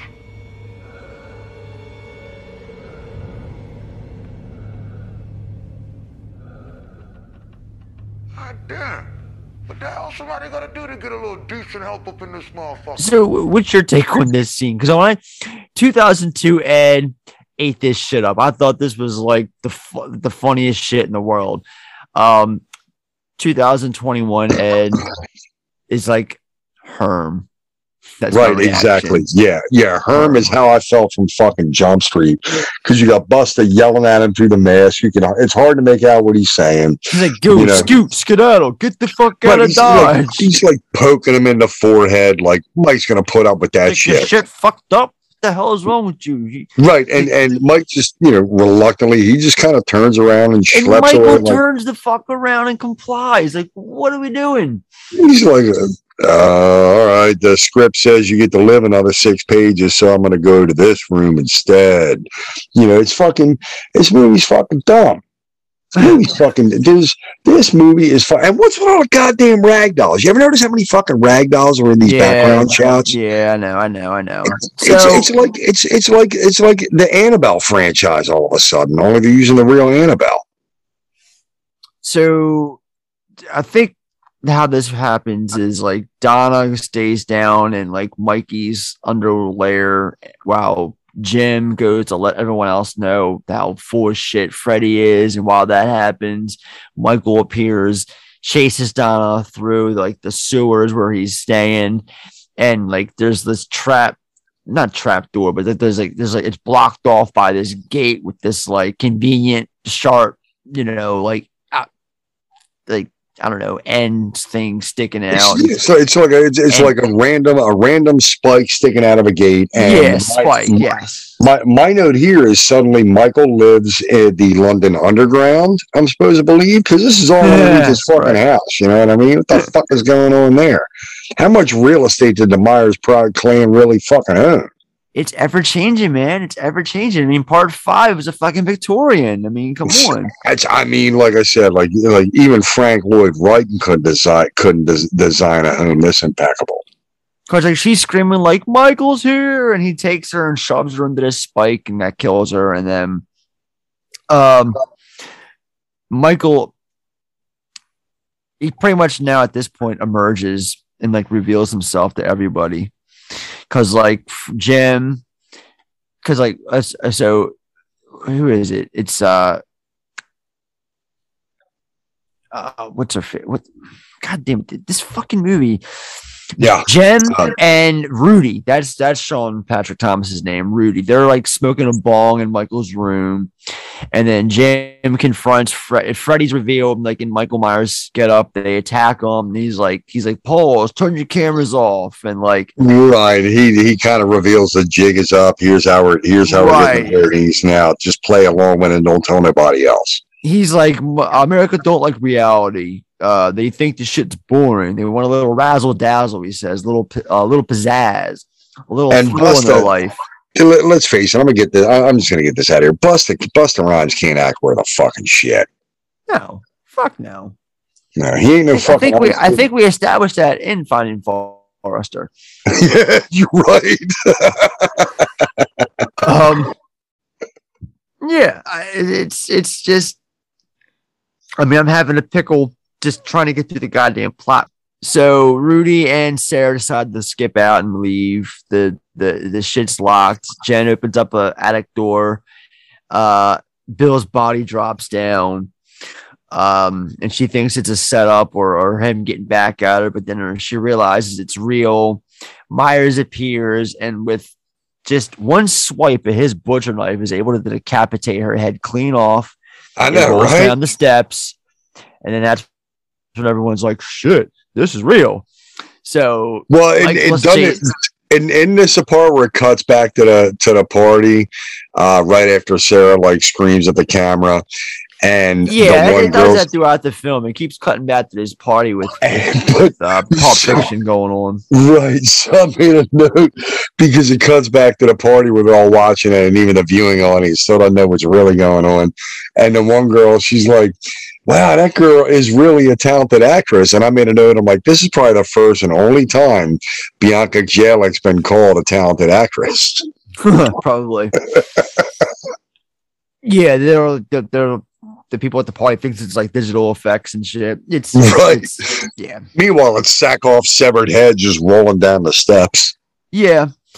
Uh, and then this is when Michael, I said, like I said, is chasing him. Uh, he grabs Jim and like crushes. Does he crush his head or does he make him like hemorrhage? Because like his eyes start bleeding and shit. It's really. I, I think he causes a brain hemorrhage. He's just literally squeezing his temples so hard that he's basically causes a brain hemorrhage. The only thing we didn't see is the poor kid's eyes popping out of his skull, which to me would have, you know, maybe justified a third of the price of admission. You know, Yeah, but we never we never get that. We just see some bloody, you know, eyelids, and then that's that. You know, bye bye, Jim. Um. So what happens? Uh, it's it's that after this, Sarah goes upstairs. Um, He runs Rudy- down to the roof. Yeah, but Rudy, he's still there. He's fighting off Michael's in the ki- Michael's Myers in the kitchen, and grabs a knife to try to like you know fight with it. But Michael, my Michael, like pretty much takes him and like makes him like cut him like stabs himself and pins him to a door. And then Michael takes this really large uh kitchen knife that Rudy actually saw earlier when they first started were messing It's around big. the house, It's- and he yeah, commented it- on it, Yeah, it's a big ass fucking butcher knife. and he finishes him off with that knife. So he stabs him essentially three times through the door.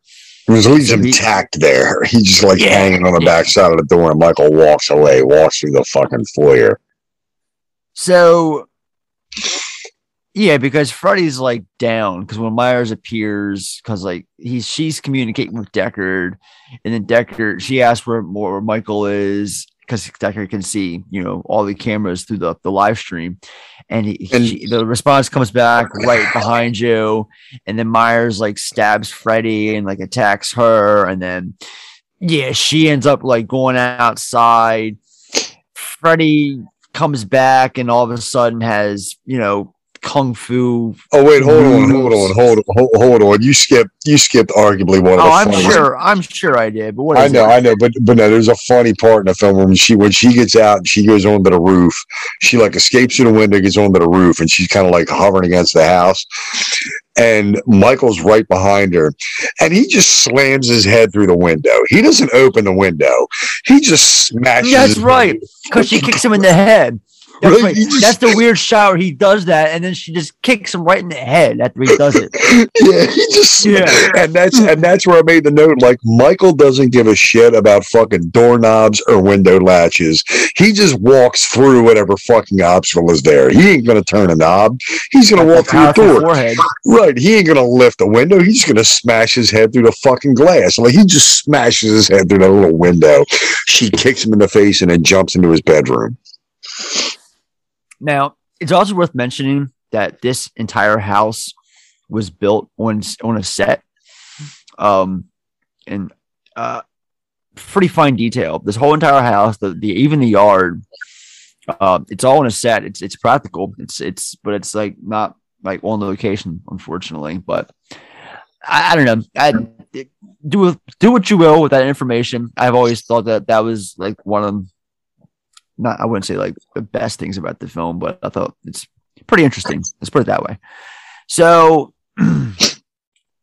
yeah, again, Deckard's helping her out um with the two way. Uh Freddy knows Kung Fu. He kicks Uh, Myers. I call it slash foo. Whatever the hell fu. It's slash foo. It's faux fu. Slash fu. He's suspended in midair, dangled with a cord wrapped around his neck after he gets kicked out the window by Kung Fu Freddy. Um, he twitches and stops moving. Uh, oh, this is this is the scene, and then afterwards he gets the, the two A. It says he's still alive. Myers cuts. Um, he had cut the cable. Uh, was still in the house. He stabs Freddy twice, and then uh, Sarah fle- flees to the kitchen, noticing Rudy's corpse. Goes into the basement, and then into the Myers hideout, where she sees Donna. She climbs up another ladder into the garage tool shed where Nora was, where the control room is, basically. And there's all sorts of monitors and, and, and mixing panels. Um, it's everything's been overturned. Glass, there's like lawnmower gasoline. Uh, there's a huge puddle of blood that's Nora's.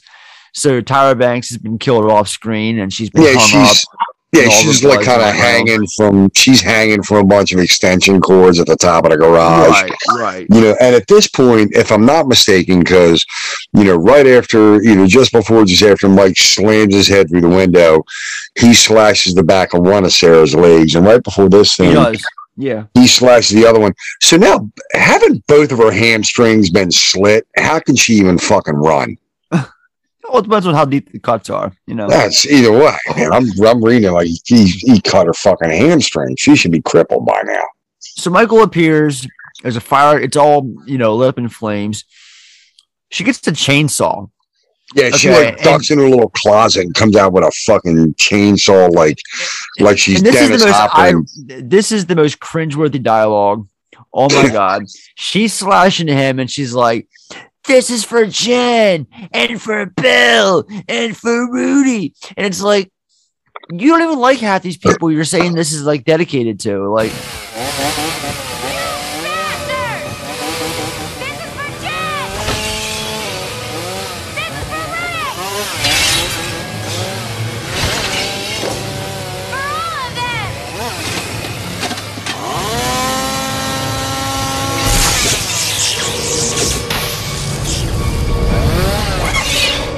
what are we doing here? Okay. Right, she's So, been a of course, it stick in the doesn't mud the whole anywhere. fucking time. He just knocks the, the chainsaw away from her with his goddamn knife. Um Well, she runs out of gas too. Oh yeah, that too. That that happens. So Freddy appears, um, and he he saves uh Sarah right as she's about to get killed. You know, he comes in and he's like, "Trick or treat, motherfucker!" Trick or treat, motherfucker.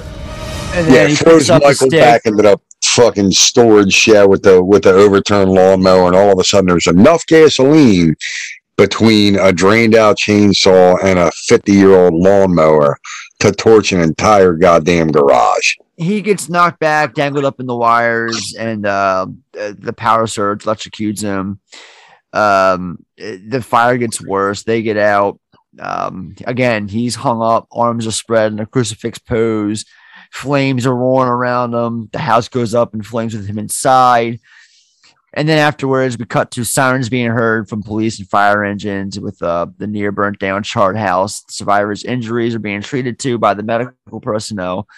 Sarah gets a message from Deckard, You're alive. On the broadcast news, she thanks him personally for saving her life. And then Freddie cuts him, gets involved, saying Danger Dangertainment. He didn't want any more cameras. Like Dangertainment's off the air. And then he uh, like puts his hand out in front of the camera and shit. So Excuse me. No more cameras. Dangertainment is off the air. Why don't you show some respect? Mr. Harris, would you like to make a statement? What can you tell us about Michael Myers? Michael Myers is not a soundbite, a spinoff, tie-in, some kind of celebrity scandal. Michael Myers is a killer shark baggy-ass overalls. That gets his kicks off of killing everything and everyone that he comes across. That's all. I'm done dancing for these cameras. Let's get out of here, Sal. But how are you feeling right now? How am I feeling now? You wanna know how I'm feeling right now? Fearless. th- th- they're out. And then we cut to this uh, autopsy room. The, the these two guys bring in the body bag of Myers for this medical examiner, this woman, and they're like, you know, it's Michael Myers, you know, the real deal. And they're like, the one guy's got like this goofy like smile on his face, like he's like happier than than a pig and shit that he's got Michael Myers' body. Um, Yeah, he wants an autograph. yeah, exactly. He's got this really mischief looking smile, like sinister smile, I guess. And she opens up the bag, and then surprise, his eyes open, and that's the end of the movie. Um, And this is where I write down fuck this movie. and that Kids and Heroes is Halloween Resurrection from Sir Rick Rosenthal. Um, all right, let's open up the inbox, see what the uh the audience had to say. Uh, what's in the box? What's in the fucking box? All right, so Josh from your next favorite movie. Thank you again, Josh, for joining us for yesterday's Halloween H2O episode. Yeah, man. He says, worst of the franchise. Test screenings aren't always a good thing. I used to be able to enjoy the opening with Laurie, but now I don't even like that. Um, never liked it. Didn't like it in 2002. Certainly don't like it today. Uh, but to each their own. You know, I always say film should. Oh yeah, I always say film. Yeah, film is subjective, and uh, Don't subject yourself to this one. Ugh. Carlo says, never seen it. This 2018 are the only ones I've never seen. I did see the opening though with Laurie and the fight with Busta on YouTube just for the laughs. Um, podcast father says this movie and an emoji. Oh, a crying emoji. Um, and then uh 20 ti 20 10 minutes 20 10 minutes is that how you pronounce it? I don't know. Every halloween season i make sure to say trick or treat motherfucker. All right. Thank you guys for your comments and all that jazz. Anyway um let's move on move right along how did we get here Sketch. How did we get here? I led you here, sir. For I am Spartacus. So the writers of Halloween H2O were left with a dilemma after uh, Jamie Lee Curtis wanted to end the series, but Moustapha Akkad, old greenbags himself, had a clause that legally wouldn't allow the writers to kill Michael Myers off. According to a uh, Blu-ray released by Scream Factory, Jamie Lee Curtis almost left the project just, just uh, weeks before filming until Kevin Williamson came up with the uh, par- paramedic storyline and presented it to Akkad. Curtis finally agreed to be a part of the film under the condition that no footage hinting toward a sequel would be presented by the film and that the audiences would believe that Michael was dead until the inevitable sequel was announced. Resurrection's first shot of Michael in the paramedic uniform was filmed at the day after you, uh, the principal photography of H2O ended. Um, according to Patrick Lussier, who is the editor of H2O. Um, directors Whitney Ransick and Dwight H. Little, who uh, directed Halloween 4, turned the film down. But Rick Rosenthal, who previously directed Halloween 2, he just couldn't say no. He was chosen to direct, and uh, yeah, post production. Uh, I mentioned Bianca Screams had to be dubbed because of her inability to scream. So she basically had to look the part of screaming, but not actually scream because she couldn't. Uh, the film now I'm just getting into a bunch of trivia.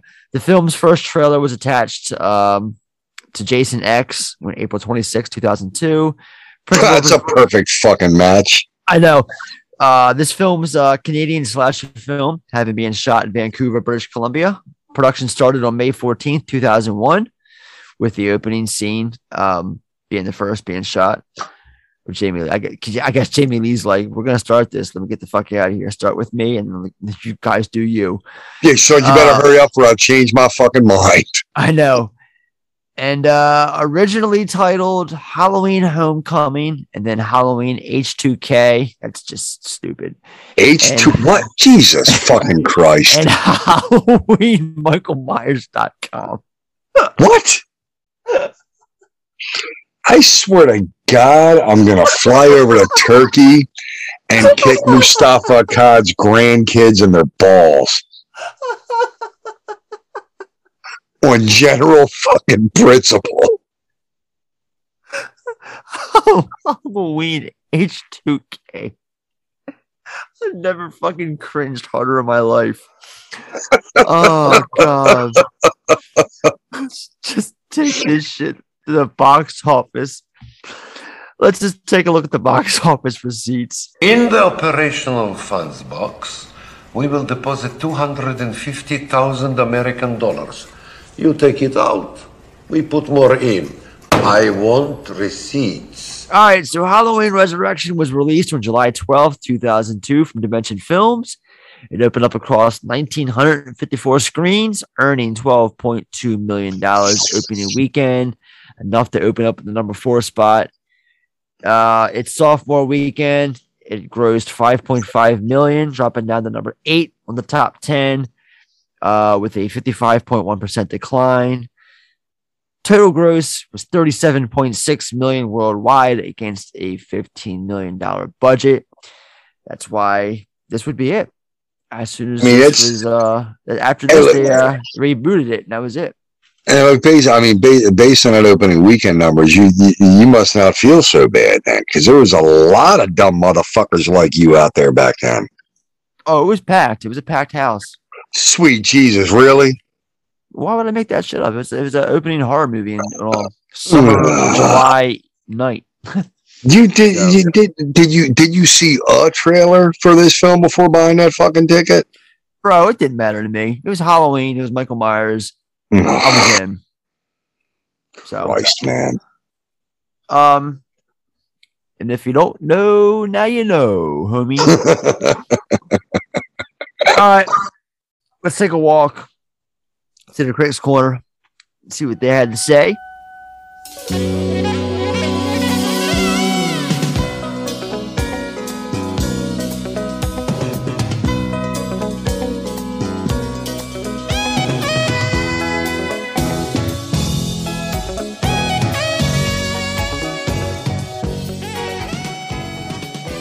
This film currently has a Rotten Tomato score of 12% from 67 reviews. A What? Metacritic 12%. What? It should be like negative negative seventeen percent. Well, it's a 12. Um, Metacritic, it's currently got a 19 out of 100 based on 17 reviews. Uh, New York Post said it's so devoid of joy and energy, it makes even Jason X look positively Shakespearean by comparison. the New York Dave Kehr of the New York Times said spectators will indeed sit open mouth before the screen, not screaming but yawning. Yeah. Peter Travers of Rolling Stone said every sequel you skip will be two hours gained. Consider this review life affirming. And they weren't, all, they weren't all so negative. I mean, take a look at Glenn Lovell. Glenn Lovell of the San Jose Mercury News said, No, it's not as single-minded as John Carpenter's original, but it's sure a lot sm- but it sure is a lot smarter and more unnerving than most sequels. I want to snort what that guy's snorting. Well, I gotta finest- get down to S- I gotta get down to San Jose and start you know start getting the air drugs, man, because that guy must have been high as a fucking kite. Yeah, dude. I mean, I had to find a positive out of the bunch, and sure enough, it was that guy. I can't believe Um, there was any. All right. Biggest takeaways. Mr. Madison, what you just said is one of the most insanely idiotic things I have ever heard. At no point in your rambling, incoherent response were you even close to anything that could be considered a rational thought. Everyone in this room is now dumber for having listened to it. I award you no points, and may God have mercy on your soul. um, I'll go first. Am I the only person who gets direct to video or made for TV vibes from this? That's my first note. Oh, it's fan, just great way, great way. My second, my second note is although I do love Brad Loree, that's Loree, not Luray or Laurie. Um, I hate his fucking mask in this movie. I like the portrayal, hate the mask. That's my vibe on Michaels and Michael. Mike, I keep on saying Michaels. Michael in this movie.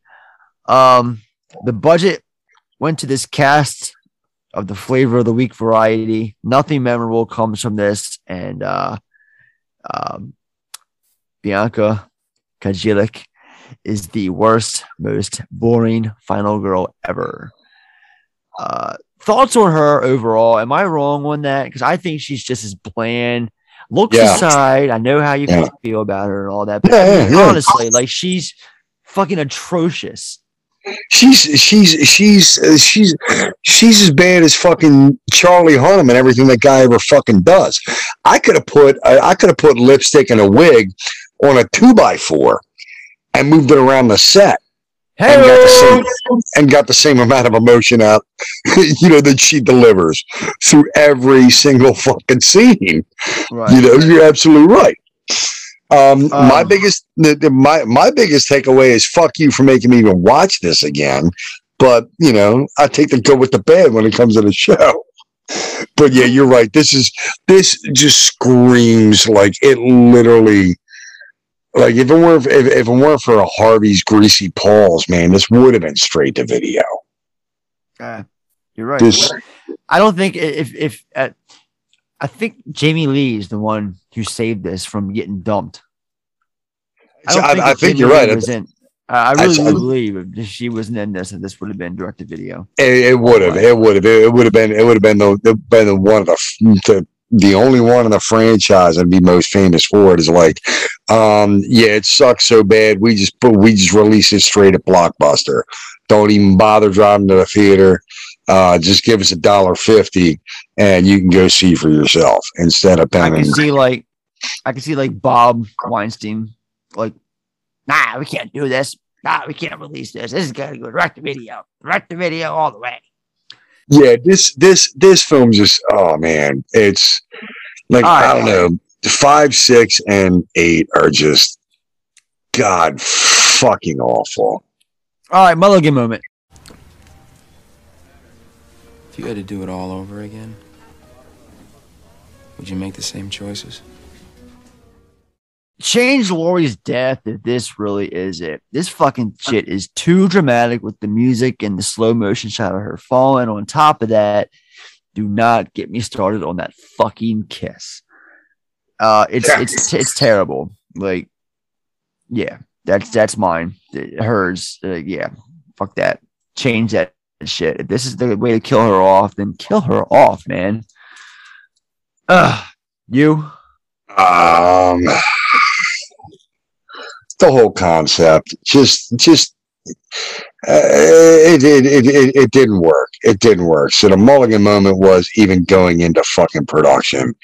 Take a step back. Fear.com didn't work. So these internet terror stories don't work at the beginning of the, of the, of the whole World Wide Web after this. Well, either way, either, either way, the whole concept of let's let's utilize the World Wide Web to make this, you know, har- just no, man, no. There was a better way to go. They should have just taken a step. back. They, could have left it at H two O because you know, like the original. Apparently, the whole reason Michael even opens his eyes at the end of this was they were supposed to set it up for Hartnett to come back and take revenge, you know, for his mother and hunt down, much like you know how Paul Stephen Rudd does in part six um, to try to hunt down Michael Myers to, you know, to avenge his mother, Laurie Strode. Um, and even even Josh Hartnett's cowlick is like, fuck that noise. We're not signing up for that. No, so like there's the whole film's a mulligan moment, dude. This entire movie, outside of the the close to original score at the very beginning, that's the only, only good thing to come out of this fucking film. Like All right. even Jamie Lee doesn't want to be there. All right, finger looking good. Finger licking good. Um, for, so I mentioned a scene earlier uh, that took place at dusk with the uh, the group putting the uh, pumpkins out. The, the, there's it starts off with these kids putting the pumpkins out on the uh, the front porch of the Myers house, and then the uh, the group inside's lighting candles up on the uh, dining room table, and we got Michael walking the house as he's heard breathing heavy and heavy over uh older like gothic theme, like little minor faint music. Um, it's some cool stuff that unfortunately goes nowhere. It's only brief, but um, I, I like it. I actually did like something in this movie, and uh, doubt you could say the same. So Um, no, I hate every fucking thing about this film. I'm mad that I've had to watch it a second time in my life, but shit, you know, I Well, do well, it for well. the love of the show and listeners. well, don't hold back. Give us your final thoughts. I say we uh, tie a bow on it and put her to bed. Um, this movie sucks. Avoid it at all fucking costs. Busta Rhymes can't act worth a shit.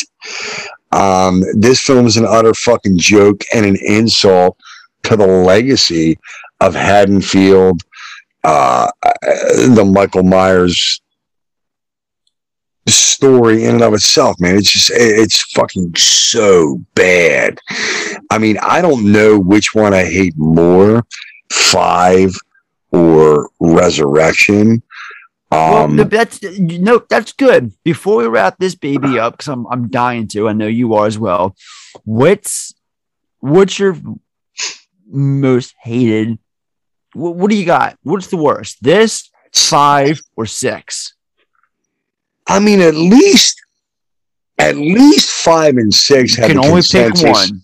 I know, I know. one. I know, I know. So I'm gonna. I mean, at least five and six had the consensus of wrapping up an arc, even though that arc got started at one point and then mishandled before it hit the target. So, um, fuck, man. It's I hate. I, I, I hate all three of them, but I think I hate this one the most. I don't like those other two at all. But if if somebody's like, um, you have to watch each and every one of them at least once a year for the rest of your life, minus one, we're gonna let you leave one out forever. It's gonna be fucking this one. Really? Yeah, yeah. And now, now, granted, I, I'm gonna make I'm gonna make an addendum to that deal with the devil and be like, okay, cool, but I get the producer's cut of part six, if nothing else, you know. So at least I have that. Um, but yeah, yeah. So like, like, ah, Christ, yeah, I'm five, gonna make six. I'm gonna make a bold statement. What's that? I'm gonna I'm gonna say I would I prefer this to five and six. What the fuck is wrong with you, dude? It's time to because this movie right this this film has one thing that those those others do not have jamie lee curtis it might only be for 12 minutes but it's still 12 minutes with jamie lee curtis in a halloween movie Yeah, Um, but she doesn't care, man. She's not there with the heart And like she was in one, two, and four. I mean, uh, after uh, that the rest of this film is just paint by numbers um cookie cutter bullshit i i don't know i mean i think five is the worst I, I think five is like the ultimate fucking worst of all these movies i i really do um Honestly, there there was a Yeah. part like there, there was a part tonight where I'm like, "Fuck, man, bring Thorn back." For Christ's sakes, this Oh, movie God, is so bad. no. Yeah, he's right. Right. no, no, yeah, no, no. bring fucking Thorn back. This movie is fucking terrible. Yeah, I hate all of them equally. Um, but if I have to, if I have to leave one out for the rest of my life, it's going to be this one, and it's why I've only looked at it twice, today and that first time, and hopefully never a fucking again. I don't think I'm ever going to watch five again, and six only if I lay hands on that producer's cut. But yeah, man, I just what are you talking uh, about we got to revisit all these next year as well for halloween ends oh, sweet. i'm kidding we're not doing these movies again stop relax All right, gang. Well, this episode has been sponsored by GoPro. Get your group together and start setting up shop at every famous serial killer's childhood home using the newest state of the art GoPro technology. Experience your next slasher experience with GoPro and capture the next Michael Myers in glorious 4K. That's GoPro. Available at all Ames locations. Please do not come to my house. This is not a real advertisement, but rather a funny bit for our show. This is the punchline. Please don't break us. All yeah, but that go ahead and head, said- head, head to your local Ames though, because this is definitely a, a promo for the Ames department store. That's right. And all that being said, this film wouldn't even get the film effects seal of approval if our lives fucking depended on it. And that will bring things home No. for this edition of the show. One down, many more to follow. If you enjoyed this episode and want to continue to support the show, then please do so by leaving a five star rating and positive review on Apple Podcasts or wherever accessible. It helps with the algorithm and helps us grow so more and more people can check us out. And while you're at it, we have a website at podpage.com where you can find our ever growing collection of previous episodes. We have merch at teepublic.com slash user slash film effect podcast. Some great designs, some old ones, some some new ones, and I'm designing two right now. Hopefully, I'll have them up by October because they are Halloween related. And this Monday, uh, Sean will not be here with us, unfortunately. cue the sad music. Wah. It will be myself and Paul Yashua from the Shawshank episode will be joining myself as we talk about 2014's Chef from Jon Favreau, a very underlooked, underrated gem. And I know Paul is uh you know in, in the culinary industry and I just as soon as I wanted to ask someone to jump jump on and join me for it, I, he was the first person to come to mind. And Paul, being the stand up stand up guy that he is, agreed to it. Was happy. Um, we recorded it last Monday. Uh, I'm looking forward to even you listening to it, Sean. It's it's Yeah, really yeah, good and- stuff. and- Uh, Paul was really insightful with you know the ins and outs of the industry, um, as as far as it pertains to the movie, and and it was kind of like there were parts where I was kind of like interviewing him for shit, and and because I I was curious myself, and and um, it's a really good episode.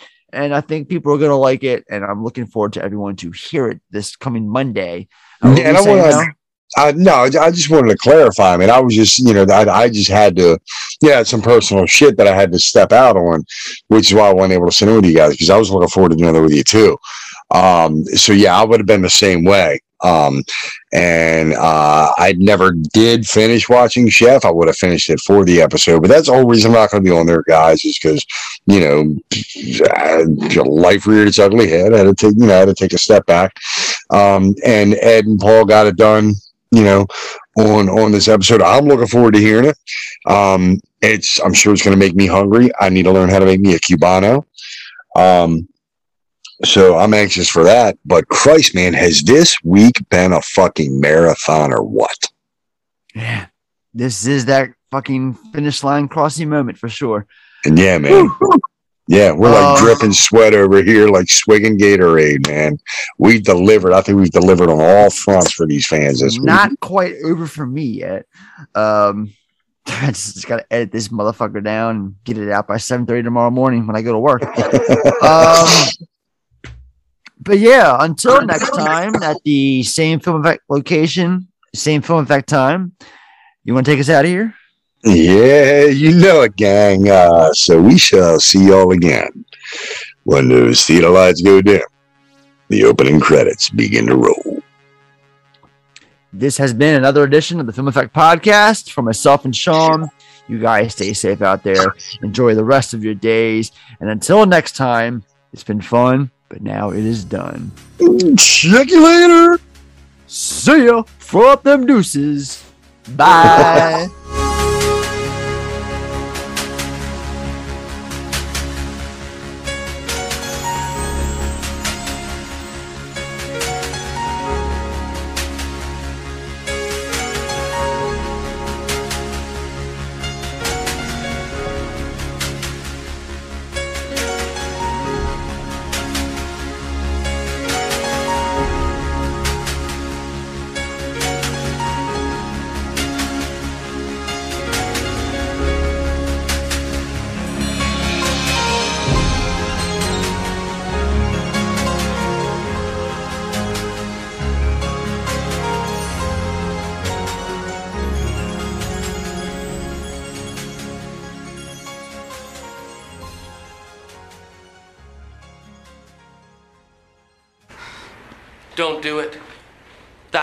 where it all started.